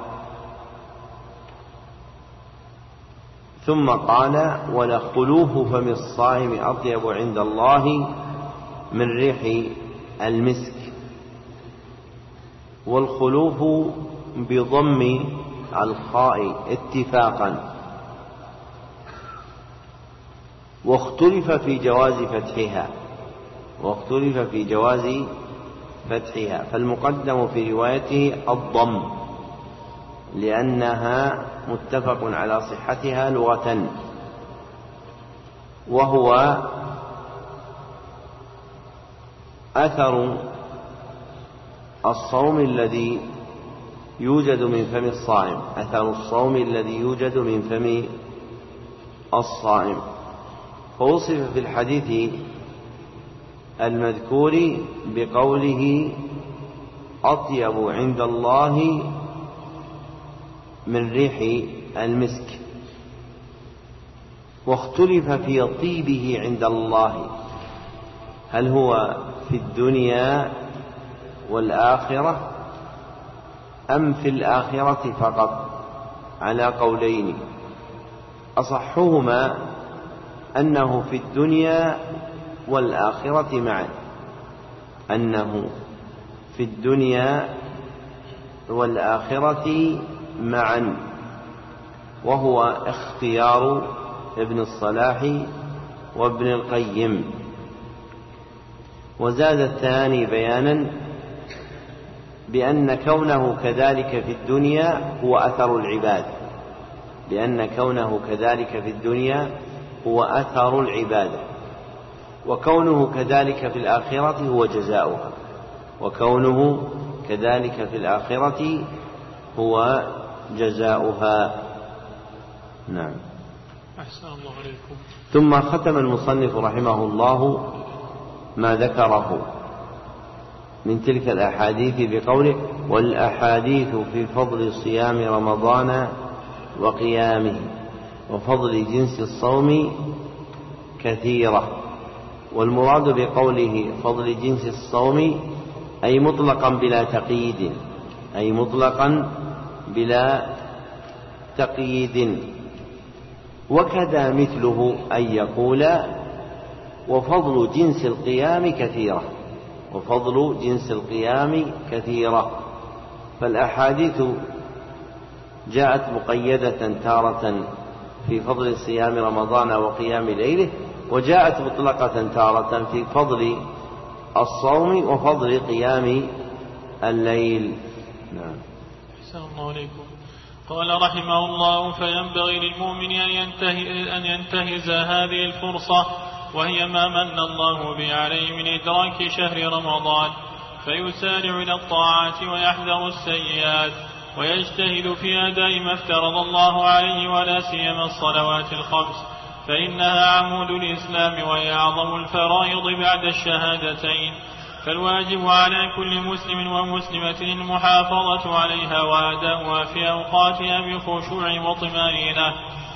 ومن أهم واجباتها في حق الرجال أداؤها في الجماعة في بيوت الله التي أذن الله أن ترفع ويذكر فيها اسمه كما قال عز وجل وأقيموا الصلاة وآتوا الزكاة واركعوا مع الراكعين. وقال تعالى حافظوا على الصلوات والصلاة الوسطى وقوموا لله قانتين.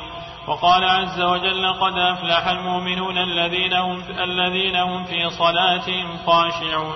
إلى أن قال عز وجل والذين هم على صلواتهم يحافظون أولئك هم الوارثون الذين يرثون الفردوس هم فيها خالدون. وقال النبي صلى الله عليه وسلم العهد الذي بيننا وبينهم الصلاة فمن تركها فقد كفر.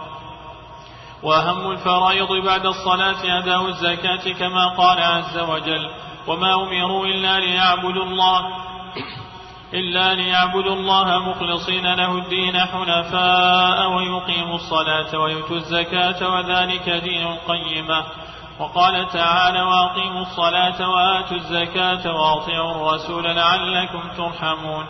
وقد دل كتاب الله العظيم وسنة رسوله الكريم على أن من لم يؤد زكاة ماله يعذب به يوم القيامة. وأهم الأمور بعد الصلاة والزكاة صيام رمضان وهو أحد أركان الإسلام الخمسة المذكورة في قول النبي صلى الله عليه وسلم. بني الإسلام على خمس شهادة أن لا إله إلا الله وأن محمدا رسول الله وإقام الصلاة وإيتاء الزكاة وصوم رمضان وحج البيت. ويجب على المسلم أن يصون صيامه وقيامه عما حرم الله عليه من الأقوال والأعمال لأن المقصود بالصيام وطاعة الله سبحانه وتعظيم حرماته وجهاد النفس على مخالفة هواها في طاعة مولاها. وتعويدها الصبر عما حرم الله وليس المقصود مجرد ترك الطعام والشرب وسائر المفطرات. ولهذا صح عن النبي صلى الله عليه وسلم أنه قال الصيام جنة فإذا كان يوم صوم أحدكم فلا يرفث ولا يصخب فإن سابه أحد قاتله فليقل إني صائم.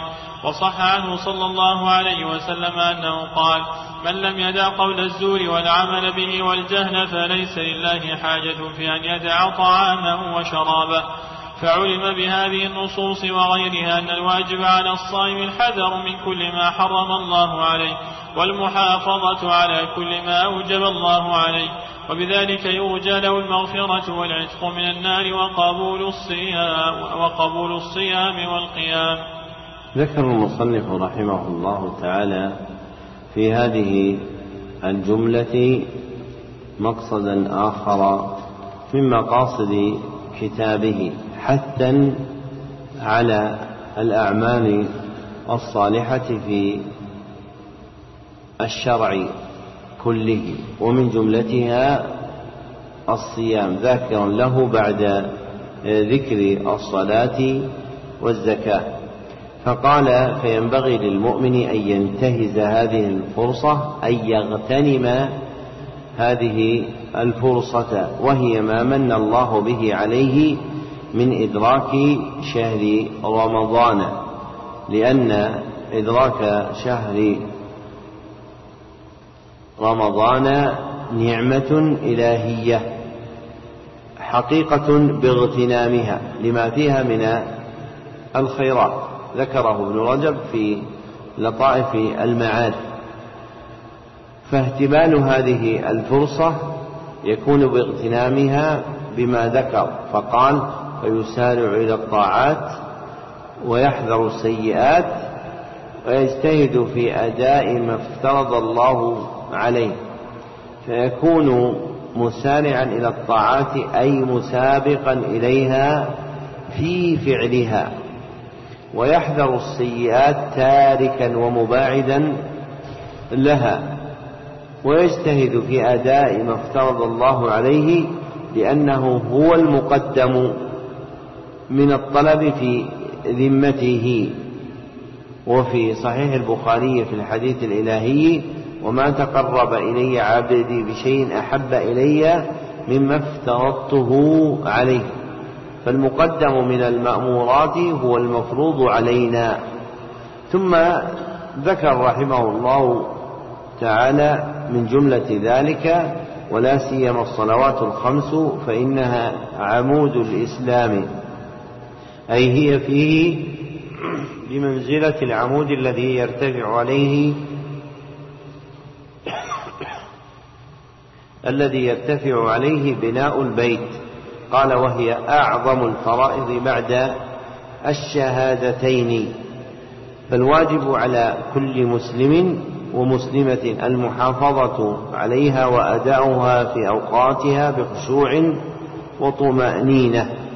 ثم ذكر من واجبات الصلاة في حق الرجال أداؤها في الجماعة في بيوت الله التي أذن الله أن ترفع ويذكر فيها اسمه من المساجد وذكر مما يدل على الأمر بها جماعة قول الله تعالى وأقيموا الصلاة وآتوا الزكاة واركعوا مع الراكعين أي صلوا مع المصلين.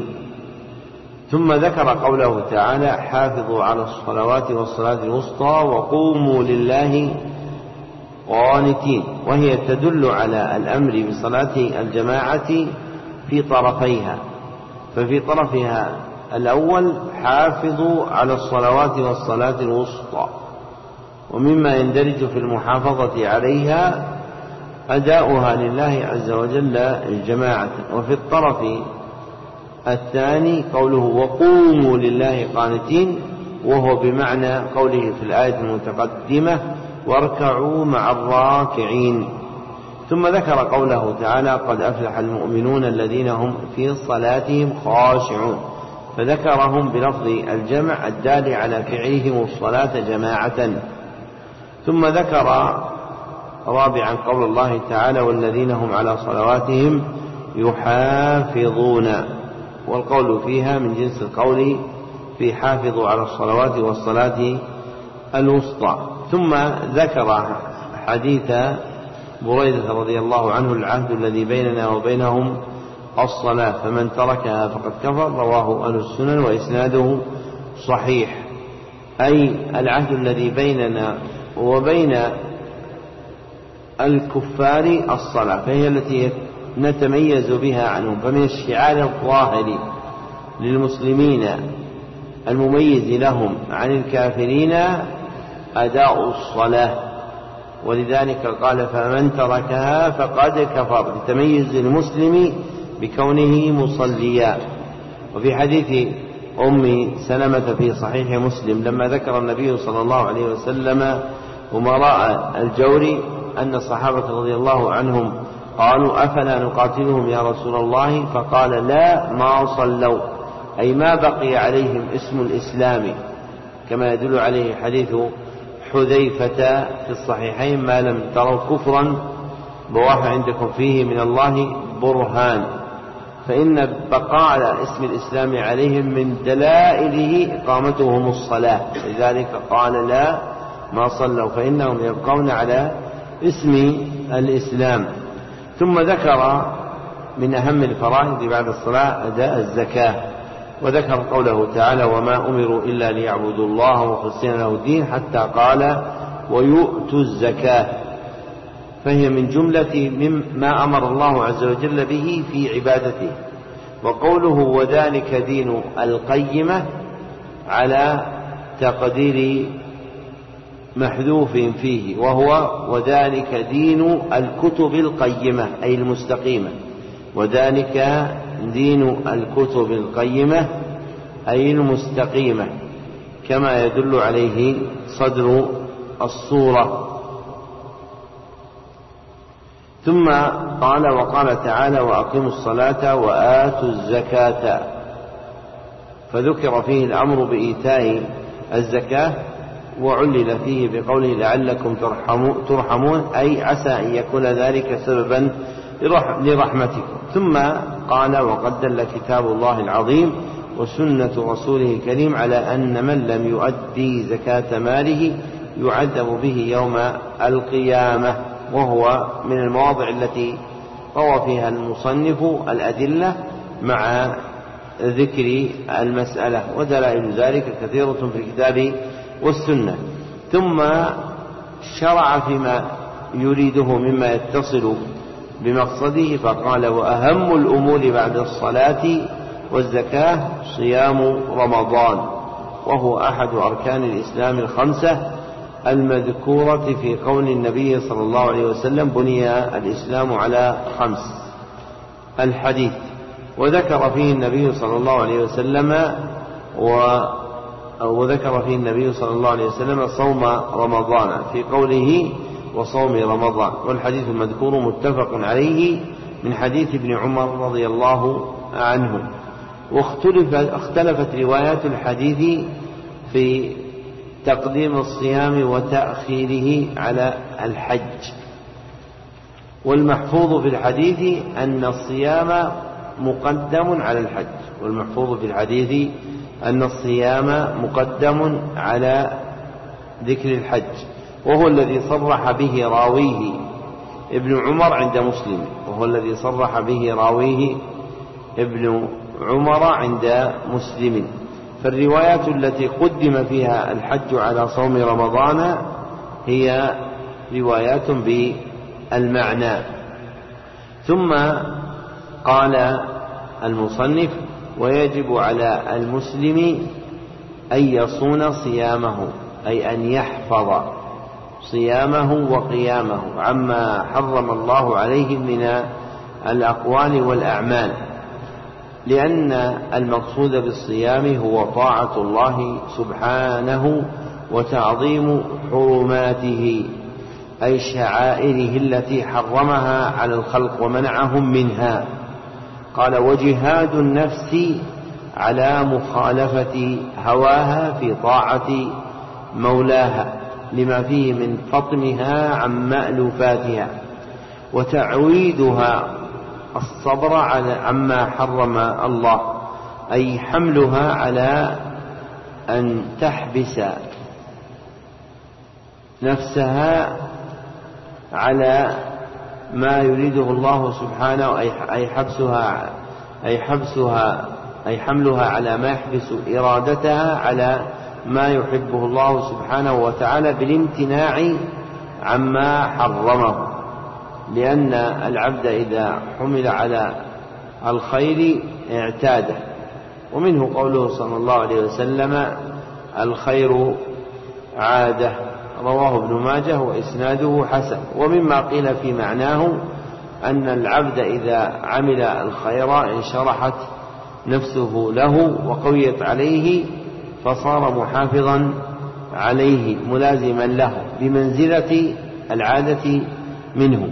ثم قال وليس المقصود مجرد ترك الطعام والشراب وسائر المفطرات أي لا يقصد من الصيام أن يترك العبد طعامه وشرابه وما يفسد به صيامه من المفطرات بل المقصود الأعظم منه هو تحصيل تقوى الله. ولذلك قال الله عز وجل يا أيها الذين آمنوا كتب عليكم الصيام كما كتب على الذين من قبلكم لعلكم تتقون. أي رجاء أن يورثكم الصيام التقوى.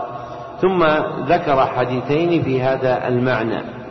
أحدهما حديث الصيام جنة. الحديث والآخر حديث من لم يدع قول الزور الحديث وكلاهما متفق عليه. فأما الحديث الأول فصدره الصيام جنة أي وقاية وحماية. فالجنة اسم لما يتقى ويحتمى به. ووصف الصيام بكونه جنة لأنه يمنع صاحبه الآثام. وقيل لأنه يمنع صاحبه الشهوات. وقيل لأنه يمنع صاحبه من نار جهنم. وكل هذه المعاني صحيحة. وجزم النووي في شرح مسلم باندراجها في قوله صلى الله عليه وسلم الصيام جنة.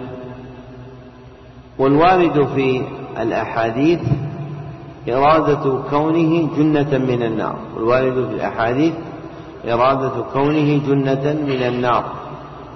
ولا يمتنع حينئذ أن يكون أيضا جنة من الآثام والشهوات فإنها وسائل إلى النار. فيكون مانعا من النار ومن الوسائل التي تفضي بالعبد إليها. ثم قال فإذا كان يوم صوم أحدكم فلا يرفث ولا يصخب. والرفث هو فاحش القول. والصخب هو الخصام بالكلام. هو الخصام بالكلام. فينهى العبد عن فاحش القول وعن الخصومة حال كونه صائما. ثم قال فإن سابه أحد أو قاتله فليقل إني صائم. ووقع في الصحيح إتيانه به مكررا إني صائم إني صائم. فالمشروع للعبد إذا سابه أحد أو قاتله إعلان صيامه بقوله إني صائم إني صائم. واتفق أهل العلم على مشروعية ذلك في صيام الفرض. ذكره أبو بكر بن العرب اتفاقا. واختلفوا في قوله في صيام النفل. على قولين أصحهما أنه يقوله أيضا.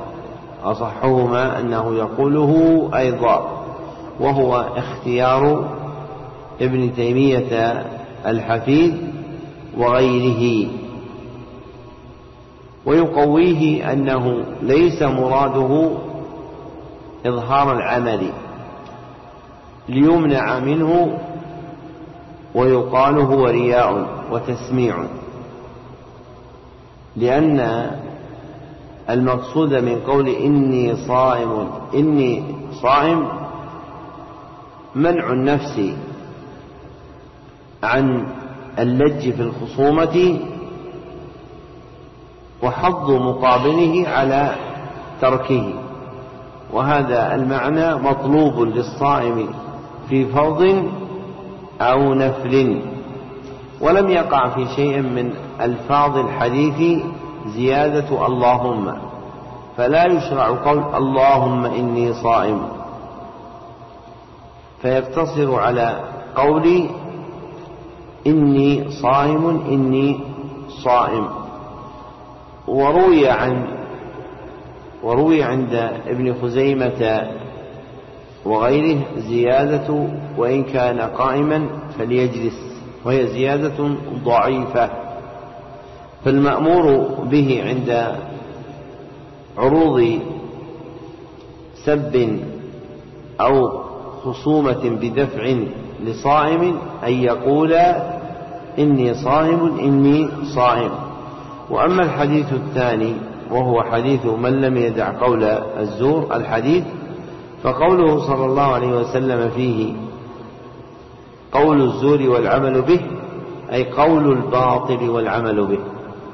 فالزور اسم للباطل مما لا حقيقة له إذ لا يعبأ به ولا يفترط لسقوطه فهو عمل أو قول ساقط لا يؤبه له. وقوله والجهل يشمل أمرين أحدهما فعل السيئات والآخر ترك الطاعات. فكلاهما جهل. فيجهل العبد تارة بأن يترك طاعة لله أوجبها الله عز وجل عليه وهذه معصية ويجهل تارة بفعله السيئة وهذه معصية. وكل من عصى الله فهو جاهل. قاله أبو العالية الرياحي كل من عصى الله فهو جاهل. قاله أبو العالية الرياحي ونقل ابن تيمية وصاحبه ابن القيم الإجماع على أن من عصى الله فهو جاهل. فالتالك للطاعة أو المخالف للمعصية كلاهما أو المخالف للسيئات كلاهما عاص لله فهو واقع في الجهل. ثم قال المصنف فعلم بهذه النصوص وغيرها أي ما تقدم من الأدلة.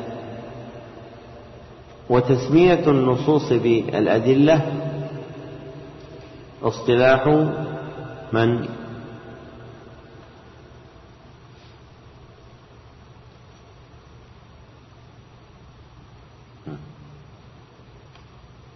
اصطلاح الأصوليين. يعني الآن إذا فتحنا علم الأصول نلقى عندهم إيش؟ النص والظاهر. فالنص هنا عندهم بمعنى الدليل؟ لا يقول أحمد لا. وهو كذلك لا. ليس النص عندهم هو الدليل.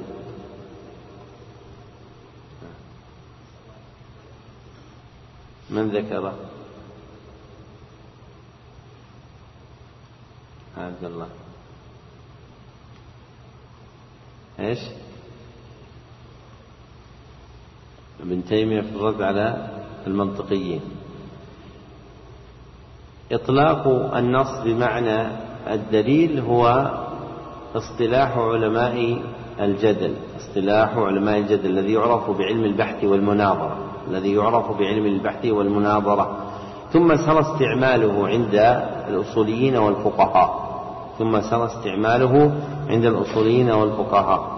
فإنهم يطلقون النص بمعنى الدليل. ذكر هذا ابن تيمية في الرد على المنطقيين.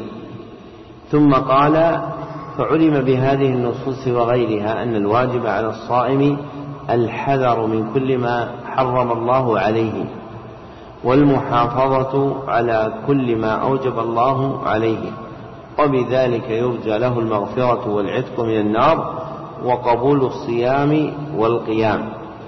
والمراد بالقبول في خطاب الشرع هو سقوط الطلب وبراءة الذمة. سقوط الطلب وبراءة الذمة التي يسميها الأصوليون إيش؟ يسميها الأصوليون. لا لا يسميها لا. هذا واحد الإجزاء. إيش؟ الإجزاء والصحة. الإجزاء والصحة. الإجزاء والصحة فإنهم يجعلون القبول مسمى باسم الصحة والإجزاء. ولهذا فإن الصحة جاءت في خطاب الشرع باسم القبول ذكره ابن تيمية نقله عنه الزركشي في البحر المحيط. وفوق هذه المرتبة مرتبة أخرى وهي التقبل. وهي تزيد على القبول بمحبة الله للعامل فيصح منه العمل ويكتب له الأجر ويحبه الله سبحانه وتعالى ويرضى عنه. نعم. أحسن الله قال رحمه الله تعالى وهناك أمور قد تخفى على بعض الناس منها أن الواجب على المسلم أن يصوم إيمانا واحتسابا لا رياء ولا سمعة ولا تقليدا للناس أو متابعة لأهله وأهل بلده بل الواجب عليه أن يكون الحامل له على الصوم هو إيمانه بأن الله قد فرض عليه ذلك. واحتسابه الأجر عند ربه في ذلك وهكذا قيام رمضان يجب أن يفعله المسلم إيمانا واحتسابا لا لسبب آخر. ولهذا قال عليه الصلاة والسلام من صام رمضان إيمانا واحتسابا غفر له ما تقدم من ذنبه ومن قام رمضان إيمانا واحتسابا غفر له ما تقدم من ذنبه ومن قام ليلة القدر إيمانا واحتسابا غفر له ما تقدم من ذنبه. لما فرغ المصنف من بيان فضل صيام رمضان وقيامه أتبعهما بمقصد آخر من مقاصد كتابه وهي ذكر أمور قد تخفى على بعض الناس. فذكر منها أن الواجب على المسلم أن يصوم إيمانا واحتسابا أي إيمانا بأمر الله وطلبا للأجر منه كما تقدم. فلا يصوم لا رياء ولا سمعة ولا تقليدا للناس ولا متابعة لأهله أو أهل بلده. والرياء هو إظهار العبد عمله ليراه الناس فيحمدوه عليه. إظهار العبد عمله ليراه الناس فيحمدوه عليه. والسمعة ويقال التسميع مثله أيضا مثله أيضا لكن ليسمعه الناس لكن ليسمعه الناس.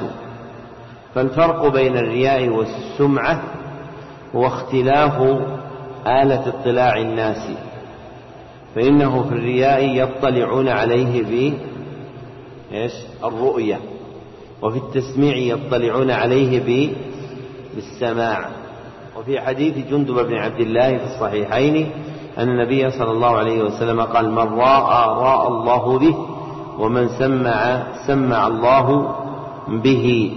ثم قال بل الواجب عليه أن يكون الحامل له على الصوم هو إيمانه بأن الله قد فرض عليه ذلك واحتسابه الأجر عند ربه في ذلك وهكذا قيام رمضان يجب أن يفعله المسلم إيمانا واحتسابا لا لسبب آخر ثم ذكر في هذا المعنى الحديث الذي تقدم. فالمشروع للعبد أن يقارن عمله من صيام وقيام إيمانه بأمر الله سبحانه وتعالى واحتسابه الأجر عند الله عز وجل. فبه يستوفي كمال الصيام ويرجى له الجزاء الموفور المرتب عليه. قال رحمه الله ومن الأمور التي قد يخفى حكمها على بعض الناس ما قد يعرض للصائم من جراح أو رعاف أو قين أو ذهاب الماء أو البنزين إلى حلقه بغير اختياره. فكل هذه الأمور لا تفسد الصوم لكن من تعمد القيا فسد صومه. لقول النبي صلى الله عليه وسلم من ذرعه القي فلا قضاء عليه. ومن استقى فعليه القضاء ذكر المصنف رحمه الله أمرا آخر قد يخفى حكمه على بعض الناس وهو ما قد يعرض للصائم من جراح بأن يشج في رأسه أو في شيء من جسده فينزف دما أو رعاف وهو اسم للدم الخارج من الأنف وهو اسم للدم الخارج من الأنف أو قي بما يستفرغه من طعام في جوفه بما يستفرغه من طعام في جوفه أو ذهاب الماء أو البنزين إلى حلقه أي دخولهما إليه حال سحبهما بغير اختياره أي بلا إرادة ولا قصد منه أي بلا إرادة ولا قصد منه. قال فكل هذه الأمور لا تفسد الصوم لفقد الاختيار فيها فالعبد لا اختيار فيه وسلب الاختيار مما يعذر به العبد وسلب الاختيار مما يعذر به العبد لأنه مما يندرج في جملة الإكراه لأنه مما يندرج في جملة الإكراه. فأصل رفع الحرج عن المكره هو سلبه الاختيار إذ يكون بمنزلة الآلة التي لا إرادة لها وهي بيد من يعمل بها. والحرج في الإكراه مرفوع عن هذه الأمة قال الله تعالى إلا من أكره وقلبه مطمئن بالإيمان. وفي السنن إن الله تجاوز وفي السنن ابن ماجه إن الله تجاوز لي عن أمة الخطأ والنسيان وما استكرهوا عليه وفي إسناده مقال. ثم استثنى رحمه الله من ذلك ما ذكره بقوله لكن من تعمد القيء فسد صومه أي من طلب القيء أي من طلب القيء بأن يعرض على مرآه صورة مستقبحة أو أن يشم رائحة أو أن يدخل إصبعه في حلقه فيكون متعمدا لإفراغ ما في جوفه فهذا يفسد صومه. لقول النبي صلى الله عليه وسلم من درعه القيء فلا قضاء عليه ومن استقاع فعليه قضاء. أي من غلبه القيء بلا اختيار فلا قضاء عليه. ومن استقاع أي طلب خروج ما في جوفه فعليه القضاء وترتيب القضاء عليه يفيد صومه. فالقضاء بدل للأداء فالقضاء بدل للأداء وأمر به ليكون بدلا عما, عما لم يقع منه صومه فيكون صومه حينئذ فاسدا. والحديث المذكور رواه أبو داود وغيره وإسناده ضعيف. ونقل الترمذي في جامعه أن العمل عليه عند أهل العلم أن العمل عليه عند أهل العلم. وثبت هذا عن ابن عمر رضي الله عنه وثبت هذا عن ابن عمر رضي الله عنه ولا يعرف له مخالف من الصحابة. فالعبد إذا غلب بالقي بلا اختيار فليتم صومه فإنه لم يفسد. وأما إن تعمده بشيء مما ذكرنا آنفا فإنه يجب عليه القضاء لفساد صومه.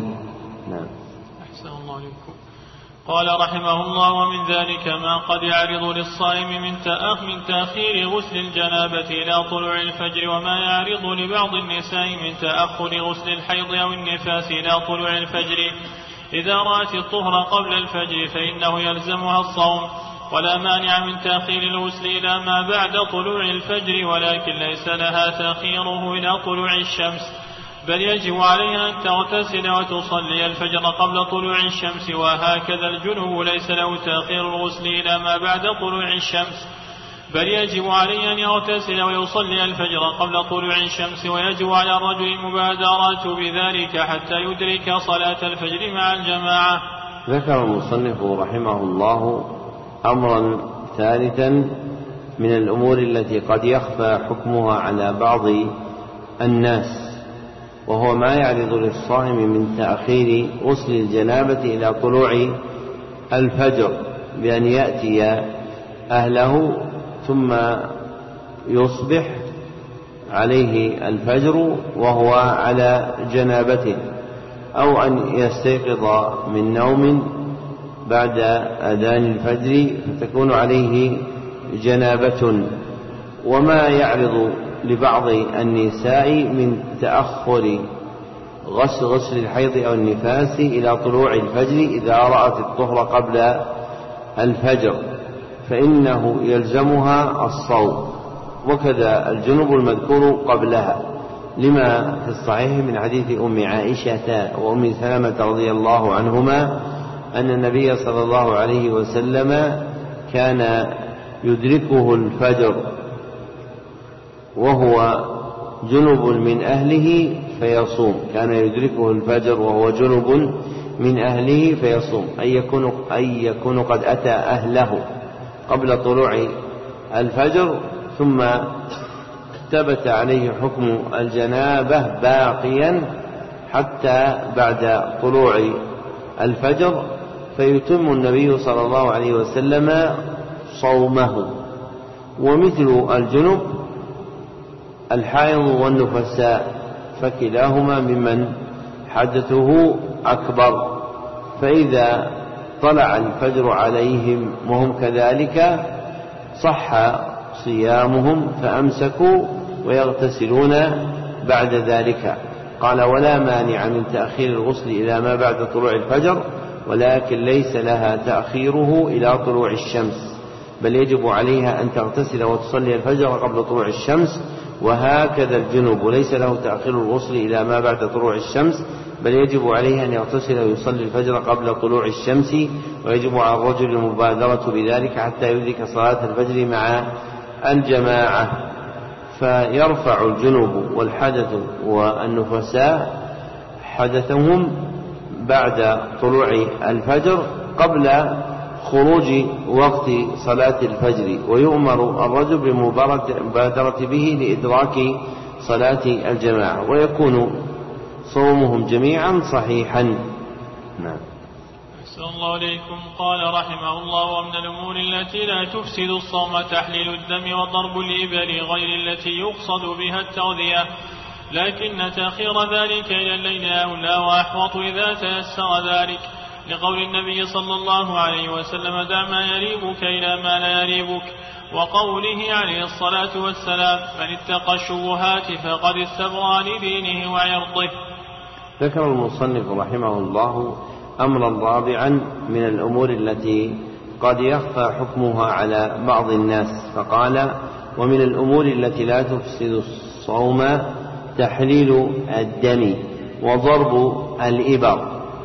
غير التي يقصد بها التغذية لأن ما قصدت به التغذية فهو في معنى الأكل والشرب فإن العبد يمنع من الأكل والشرب لما فيهما من تقوية بدنه والإبر المغذية في معنى الأكل والشرب فيمنع منها أيضا.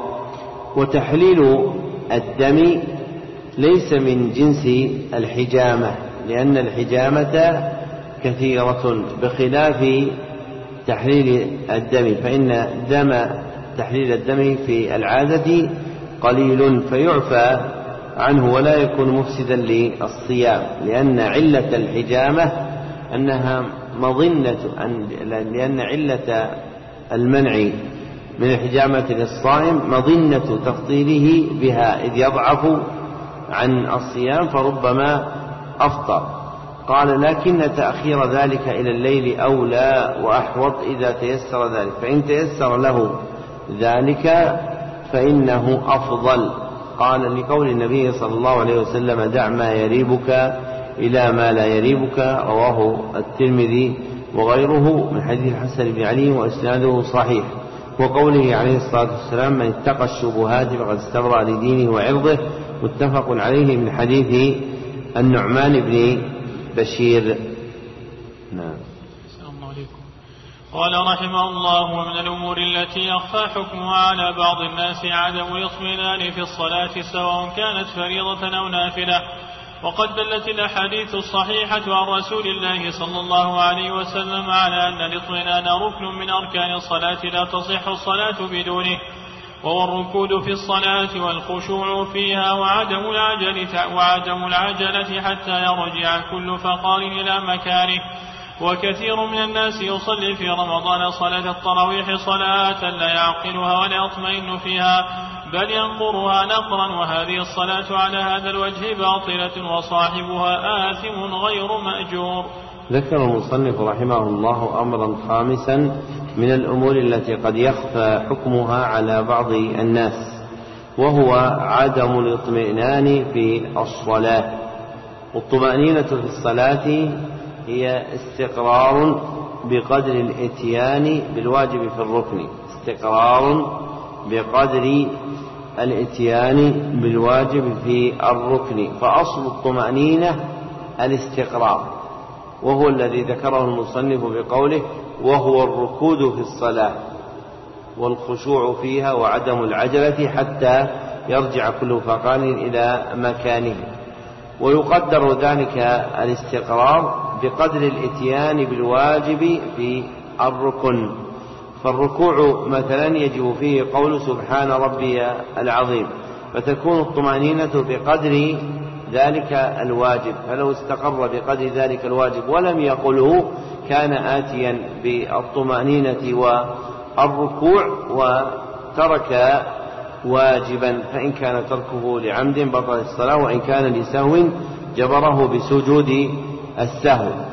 قال سواء كانت فريضة أو نافلة وقد دلت الأحاديث الصحيحة عن رسول الله صلى الله عليه وسلم على أن الاطمئنان ركن من الصلاة لا تصح بدونه وهو الركود في الصلاة أي التأني والخشوع فيها وعدم العجلة حتى يرجع كل فقار إلى مكانه أي يرجع كل عظم إلى مكانه. ثم قال وكثير من الناس يصلي في رمضان صلاة التراويح صلاة لا يعقلها ولا يطمئن فيها أي لفقد الطمأنينة أي لفقد الطمأنينة.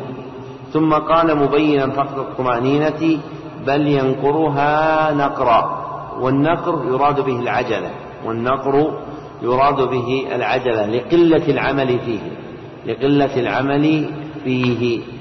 فإذا نقر الرجل فقد عجل لقلة ما يكون من العمل في النقر قال وهذه الصلاة على هذا الوجه باطلة لفقد الطمأنينة فيها وصاحبها آثم غير مأجور لتركه ركنا من أركان الصلاة. فالصلاة يؤمر فيها العبد بالطمأنينة ويتأكد هذا في الأعمال التي شرعت لتقريب الناس إلى ربهم في الصلاة كصلاة الفرض أو صلاة التراويح. فإن المقصود من الأمر بالفرض وبالتراويح هو تقريب الناس إلى ربهم بالاطمئنان في صلاتهم حتى تقوى صلتهم بالله. فإن الصلاة أعظم الصلة بين العبد وبين ربه ونقوها وتعجيلها يضعف هذه الصلة ويوهنها. نعم. عليكم قال رحمه الله ومن الأمور التي قد يخفى حكمها على بعض الناس يظن بعضهم أن التراويح لا يجوز نقصها عن عشرين ركعة وظن بعضهم أنه لا يجوز أن يزاد فيها على إحدى عشرة ركعة أو ثلاث عشرة ركعة. وهذا كله ظن في غير محله بل هو خطأ مخالف للأدلة. وقد دلت الأحاديث الصحيحة عن رسول الله صلى الله عليه وسلم على أن صلاة الليل موسع فيها. فليس فيها حد محدود لا تجوز مخالفته بل ثبت عنه صلى الله عليه وسلم أنه كان يصلي من الليل إحدى عشرة, رك إحدى عشرة ركعة وربما صلى ثلاث عشرة ركعة وربما صلى أقل من ذلك في رمضان وفي غيره. ولما سئل صلى الله عليه وسلم عن صلاة الليل قال مثنى مثنى فإذا خشي أحدكم الصبح صلى ركعة واحدة توتر له ما قد صلى. متفق على صحته ولم يحدد ركعات معينة لا في رمضان ولا في غيره ولهذا صلى ولهذا صلى الصحابة رضي الله عنهم في عهد عمر رضي الله عنه في بعض الأحيان ثلاثا وعشرين ركعة وفي بعضها إحدى عشرة ركعة. كل ذلك ثبت عن عمر رضي الله عنه عن الصحابة رضي الله عنهم في عهده. وكان بعض السلف يصلي في رمضان ستا وثلاثين ركعة ويوتر بثلاث وبعضهم يصلي إحدى وأربعين. ذكر ذلك عنهم شيخ الإسلام ابن تيمية رحمه الله تعالى وغيره من أهل العلم. كما ذكر رحمة الله عليه أن الأمر في ذلك واسع وذكر أيضا أن الأفضل أن الأفضل لمن أطال القراءة والركوع والسجود أن يقلل العدد. ومن خفف القراءة والركوع والسجود زاد في العدد هذا معنى كلامه رحمه الله. ومن تأمل سنته صلى الله عليه وسلم علم أن الأفضل في هذا كله وصلاة إحدى عشرة ركعة أو ثلاث عشرة ركعة في رمضان وغيره لكون ذلك والموافق لفعل النبي صلى الله عليه وسلم في غالب أحواله. ولأنه أرفق بالمصلين وأقرب إلى الخشوع والطمأنينة ومن زاد فلا حرج ولا كراهية كما سبق. والأفضل لمن صلى مع الإمام في قيام رمضان أن لا ينصرف إلا مع الإمام لقول النبي صلى الله عليه وسلم. إن الرجل إذا قام مع الإمام حتى ينصرف كتب, كتب الله له قيام ليلة. ذكر المصنف رحمه الله أمرا سادسا من الأمور التي قد يخفى حكمها على بعض الناس وهو ظن بعضهم أن التراويح وهي قيام الليل جماعة في رمضان لا يجوز نقصها عن عشرين ركعة وظن بعضهم أنه لا يجوز أن يزاد فيها على إحدى عشرة ركعة أو ثلاث عشرة ركعة وهذا كله ظن في غير محله بل هو خطأ مخالف للأدلة. ثم بين رحمه الله وجه مخالفته للأدلة فقال وقد دلت الأحاديث الصحيحة عن رسول الله صلى الله عليه وسلم على أن صلاة الليل موسع فيها فليس فيها حد محدود لا تجوز مخالفته. بل ثبت عنه صلى الله عليه وسلم أنه كان يصلي من الليل إحدى عشرة ركعة.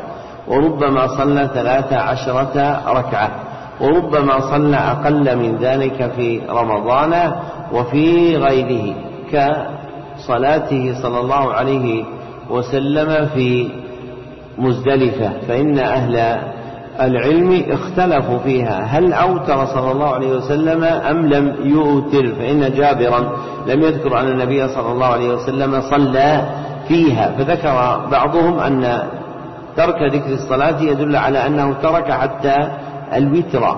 والأشبه أنه صلى الله عليه وسلم أوتر لكنه لم يصلي صلاة الليل. فالنبي صلى الله عليه وسلم عرف عنه هذا وعرف عنه هذا. قال ولما سئل عن صلاة الليل قال مثنى مثنى فإذا خشي أحدكم الصبح صلى ركعة واحدة توتر له ما قد صلى. متفق على صحته. فقوله صلى الله عليه وسلم مثنى مثنى أي ليصلي العبد ركعتين ركعتين فيصلي ركعتين ثم يسلم ثم يصلي ركعتين ثم يسلم. فإذا خشي أحدكم الصبح أي طلوع الصبح وهو منتهى صلاة الليل صلى ركعة واحدة توتر له ما قد صلى. فختم صلاة الليل وتر. وإطلاق التثنية يدل على عدم الحد. وقد نقل ابن تيمية الحفيد وابن دقيق العيد الإجماع على أن صلاة الليل لا حد لها فما شاء العبد منها صلى. قال ولم يحدد ركعات معينة لا في رمضان ولا في غيره. ولهذا صلى الصحابة رضي الله عنه في عهد عمر رضي الله عنه في بعض الأحيان ثلاثا وعشرين ركعة وفي بعضها إحدى عشرة ركعة. كل ذلك ثبت عن عمر رضي الله عنه وعن الصحابة في عهده. وكان بعض السلف يصلي في رمضان ستا وثلاثين ركعة ويوتر بثلاث وبعضهم يصلي إحدى وأربعين. ذكر ذلك عنه شيخ الإسلام ابن تيمية رحمه الله وغيره من أهل العلم كما ذكر رحمه الله رحمة الله عليه أن الأمر في ذلك واسع. وذكر أيضا أن الأفضل لمن أطال القراءة والركوع والسجود أن يقلل العدد ومن خفف القراءة والركوع والسجود زاد في العدد هذا معنى كلامه رحمه الله. ومن تأمل سنته علم أن الأفضل في هذا كله هو صلاة إحدى عشرة ركعة أو ثلاثة عشرة ركعة في رمضان وغيره. لكون ذلك هو الموافق لفعل النبي صلى الله عليه وسلم في غالب أحواله ولأنه أرفق بالمصلين وأقرب إلى الخشوع والطمأنينة ومن زاد فلا حرج ولا كراهية كما سبق. فأفضل صلاة التراويح كصلاته صلى الله عليه وسلم فعلا. أنه صلى إحدى عشرة ركعة أو ثلاث عشرة ركعة. لكن يكون مع هذه الركعات طول الصلاة. فلا تكون صلاة قصيرة يقتصر فيها على العدد. بل يكون فيها العدد وهو المذكور وكذلك الكيفية وهي الطول. فإن من نعت صلاة النبي صلى الله عليه وسلم في رمضان وغيره كعائشة وأبي ذر رضي الله عنهما ذكر طول صلاة النبي صلى الله عليه وسلم. فإن فإن قلل في طول الركعات زاد في عددهن. كالواقع من الصحابة رضي الله عنهم فمن بعدهم فإنهم قللوا الركعات تخفيفا في طول الصلاة لأنه كان يشق على الناس قيامهم الطويل مع صلاة إحدى عشر ركعة أو ثلاث عشرة ركعة فخففوا في تقليل القيام وعوضوا بتكثير الركعات. فإن النبي صلى الله عليه وسلم لما صلى تلك الليالي كان الصحابة يخافون أن لا يدركوا الفلاح يعني السحور. فعوض هذا بتقليل القيام وتطويل الركعات. فإذا قلل العبد صلاته ولم يطولها كثر الركعات. فيكثر الركعات فيصلي عشرين أو أكثر من ذلك. وأما تقليل عدد الركعات والتقليل طول الصلاة فهذا مخالف لمقصود الشريعة في الكيفية والكمية وهذا مما أحدثه المتأخرون فصاروا يصلون صلاة قصيرة يفرغون من صلاة التراويح في ربع ساعة ونحوها فهؤلاء مخالفون للسنة ولما عليه السلف رحمهم الله. والذي يقول منهم إننا نصلي إحدى عشرة ركعة كما كان النبي صلى الله عليه وسلم يصلي فقد أخطأ لأن النبي صلى الله عليه وسلم لم يصلي بالعدد فقط بل صلى صلى الله عليه وسلم بالكيفية أيضا فصلى صلاة طويلة. فالأحوال الواقعة في صلاة التراويح ثلاثة. فالأحوال الواقعة في صلاة التراويح ثلاث الأولى حال نبوية. حال نبوية. وهي تقليل الركعات وتطويل الصلاة. تقليل الركعات وتطويل الصلاة.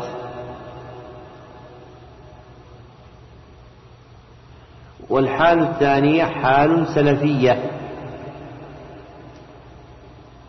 وهي تكثير الركعات وتقصير الصلاة.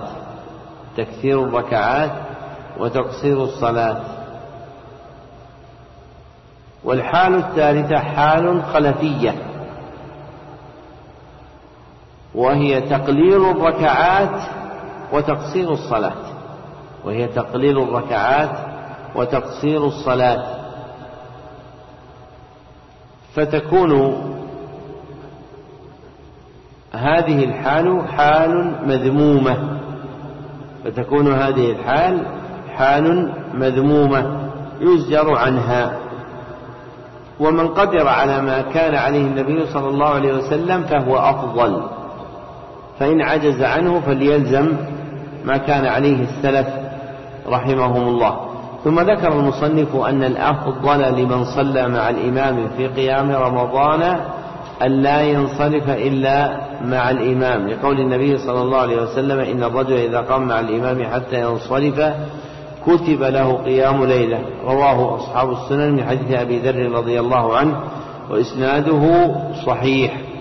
وذكر الرجل خرج مخرج الغالب فمثله المرأة. فإذا صلى رجل أو امرأة مع الإمام قياما حتى ينصرف. كتب له قيام ليلة. والمراد بهذا الانصراف السلام بفراغه من صلاته والمراد بهذا بهذا الانصراف السلام من صلاته عند فراغه. فالانصراف له معنيان. فالانصراف انصراف الإمام له معنيان. أحدهما أحدهما السلام. ومتابعته فيه واجبة فلا يسلم العبد قبل إمامه. والآخر الخروج من المسجد ومتابعته فيه مستحبة ومتابعته فيه مستحبة. فإن الصحابة رضي الله عنهم لم يكونوا يخرجوا حتى يخرج النبي صلى الله عليه وسلم من المسجد فيستحب للمأموم ألا يخرج من المسجد حتى يخرج إمامه. ما لم يشق عليه إمامه بطول بقاء. فهذا ينصرف ولو قبل إمامه. فإذا صلى أحد مع الإمام قيام رمضان ولم ينصرف حتى فرغ الإمام من صلاته مسلما فإنه يكتب له قيام ليلة. أي يجعل الله عز وجل له قيام ليلة قد أداها بما صلى فيكتب له قيام الليلة كلها مع قيامه بعضها.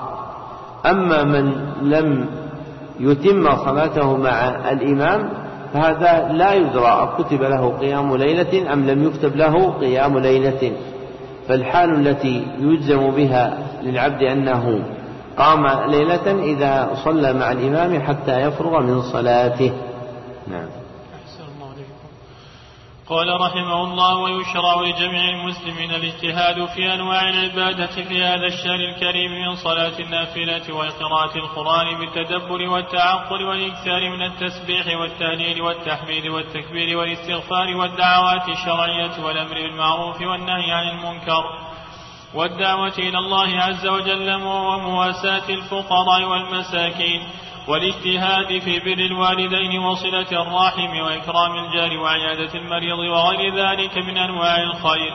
لقوله صلى الله عليه وسلم في الحديث السابق ينظر الله إلى تنافسكم فيه فيباهي بكم ملائكته فأروا الله من أنفسكم خيرا فإن الشقي من حرم فيه رحمة الله. ولما روي عنه عليه الصلاة والسلام أنه قال من تقرب فيه بخصلة من خصال الخير كان كمن أدى فريضة فيما سواه. ومن أدى فيه فريضة كاملة كان كمن أدى سبعين فريضة فيما سواه. ولقوله عليه الصلاة والسلام في الحديث الصحيح عمرة في رمضان تعدل حجة. أو قال حجة معي. والأحاديث والآثار الدالة على شرعية المسابقة والمنافسة في أنواع الخير في هذا الشأن الكريم كثيرة.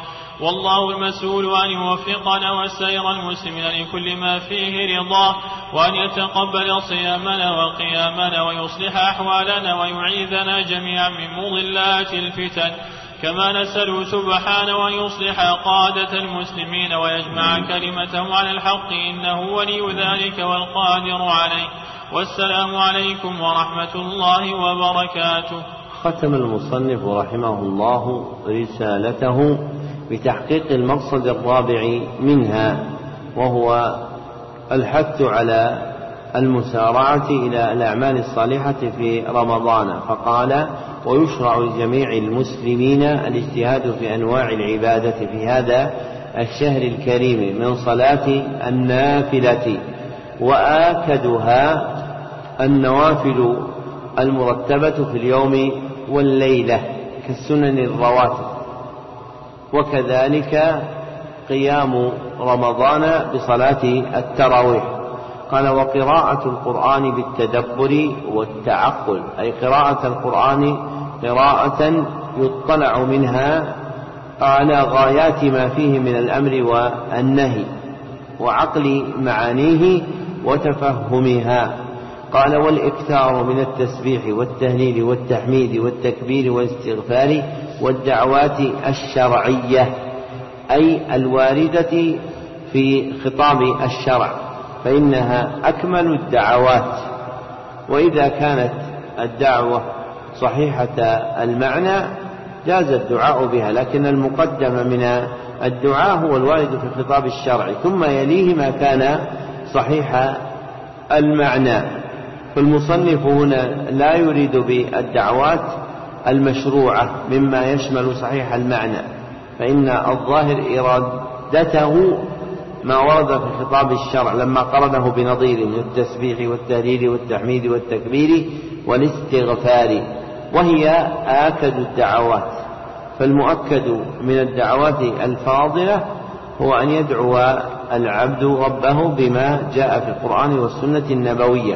قال والأمر بالمعروف والنهي عن المنكر والدعوة إلى الله ومواساة الفقراء والمساكين بالإحسان إليهم وإيصال ما ينفعهم من مال وغيره والاجتهاد في بر الوالدين وصلة الرحم وإكرام الجار وعيادة المريض وغير ذلك من أنواع الخير. ثم ذكر من الأحاديث العامة الدالة على ذلك الحديث السابق انظروا الله إلى تنافسكم. الحديث رواه الطبراني في المعجم الكبير من حديث عبادة وإسناده ضعيف. قال ولما روي عنه عليه الصلاة والسلام أنه قال من تقرب فيه بخصلة من خصال الخير الحديث رواه ابن خزيمة من حديث سلمان الفارسي وإسناده ضعيف أيضا. ومعنى الحديثين من الحض على المسارعة إلى الخيرات يرجع إلى الأحاديث الصحيحة في الصحيحين وغيرهما. إذا دخل رمضان فتحت أبواب الجنان وغلقت أبواب فتحت أبواب الجنة وغلقت أبواب النار. فإن تفتيح أبواب الجنة وتغليق أبواب النار إغراء بلزوم الحسنات وزجر عن فعل السيئات. فالمعنى المذكور في الحديثين من الحث على المسابقة هو في معنى هذا الحديث الذي ذكرته وغيره. ثم قال ولقوله عليه الصلاة والسلام في الحديث الصحيح عمرة في رمضان تعدل حجة أو قال حجة معي. وهذا في الحث على عمل آخر سوى ما تقدم وهو العمرة في رمضان لأنها تعدل حجة أو قال النبي صلى الله عليه وسلم تعدل حجة معي فيكون لها من الفضل والأجر كعدل الحجة مع النبي صلى الله عليه وسلم. ففي الحديث فضل العمرة في رمضان وبه عمل السلف من الصحابة كعمر رضي الله عنه وغيره من التابعين فمن بعدهم فمن السنن المستحبة في رمضان العمرة فيه. ثم قال المصنف والأحاديث والآثار الدالة على شرعية المسابقة والمنافسة في أنواع الخير في هذا الشهر الكريم كثيرة. ثم ختم بالدعاء فقال الله المسؤول أن يوفقنا وسائر المسلمين لكل ما فيه رضاه وأن يتقبل صيامنا وقيامنا على ما تقدم ذكره من معنى التقبل ويصلح أحوالنا ويعيدنا جميعا من مضلات الفتن أي من الفتن التي تنتج ضلالا أي من الفتن التي تنتج ضلالا. والاستعاذة من مضلات الفتن رويت في أحاديث لا تصح. والاستعاذة من مضلات الفتن رويت في أحاديث لا تصح. ووردت عن جماعة من السلف كابن عمر عند البيهقي في السنن الكبرى وإسناده وإسناده حسن وغيره فهي من الدعاء المشروع أن يدعو العبد اللهم أعذني من مضلات الفتن. ثم سأل الله عز وجل أن يصلح قادة المسلمين أي حكامهم لما في صلاحهم من صلاح المسلمين ويجمع كلمتهم على الحق لما فيه من قوتهم وقوة المسلمين إنه ولي ذلك والقادر عليه. ثم ختم رحمه الله تعالى بالسلام فإن الختم بالسلام مشروع كالافتتاح كالافتتاح بالسلام.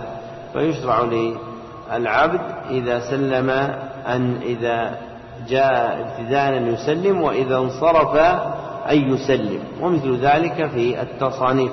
لمن استفتحها بسلام فإذا استفتح التصنيف بسلام وكذا الرسالة فإنه يختتمها أيضا بسلام والإتيان به على أكمل وجوهه أكمل. فاستيفاؤه بقول والسلام عليكم ورحمة الله وبركاته. أفضل من الاتصال على قول السلام عليكم أو على قول السلام عليكم ورحمة الله. وبهذا يكمل التعليق على هذه الرسالة بما يناسب المقام. نسأل الله عز وجل أن يرزقنا علما نافعا وعملا صالحا. لقاؤنا إن شاء الله تعالى بعد صلاة العصر في قراءة الكتاب الثاني وهو فضائل شهر رمضان. وفق الله الجميع لما يحب ويرضى. الحمد لله رب العالمين وصلى الله وسلم على عبده ورسوله محمد وآله وصحبه أجمعين.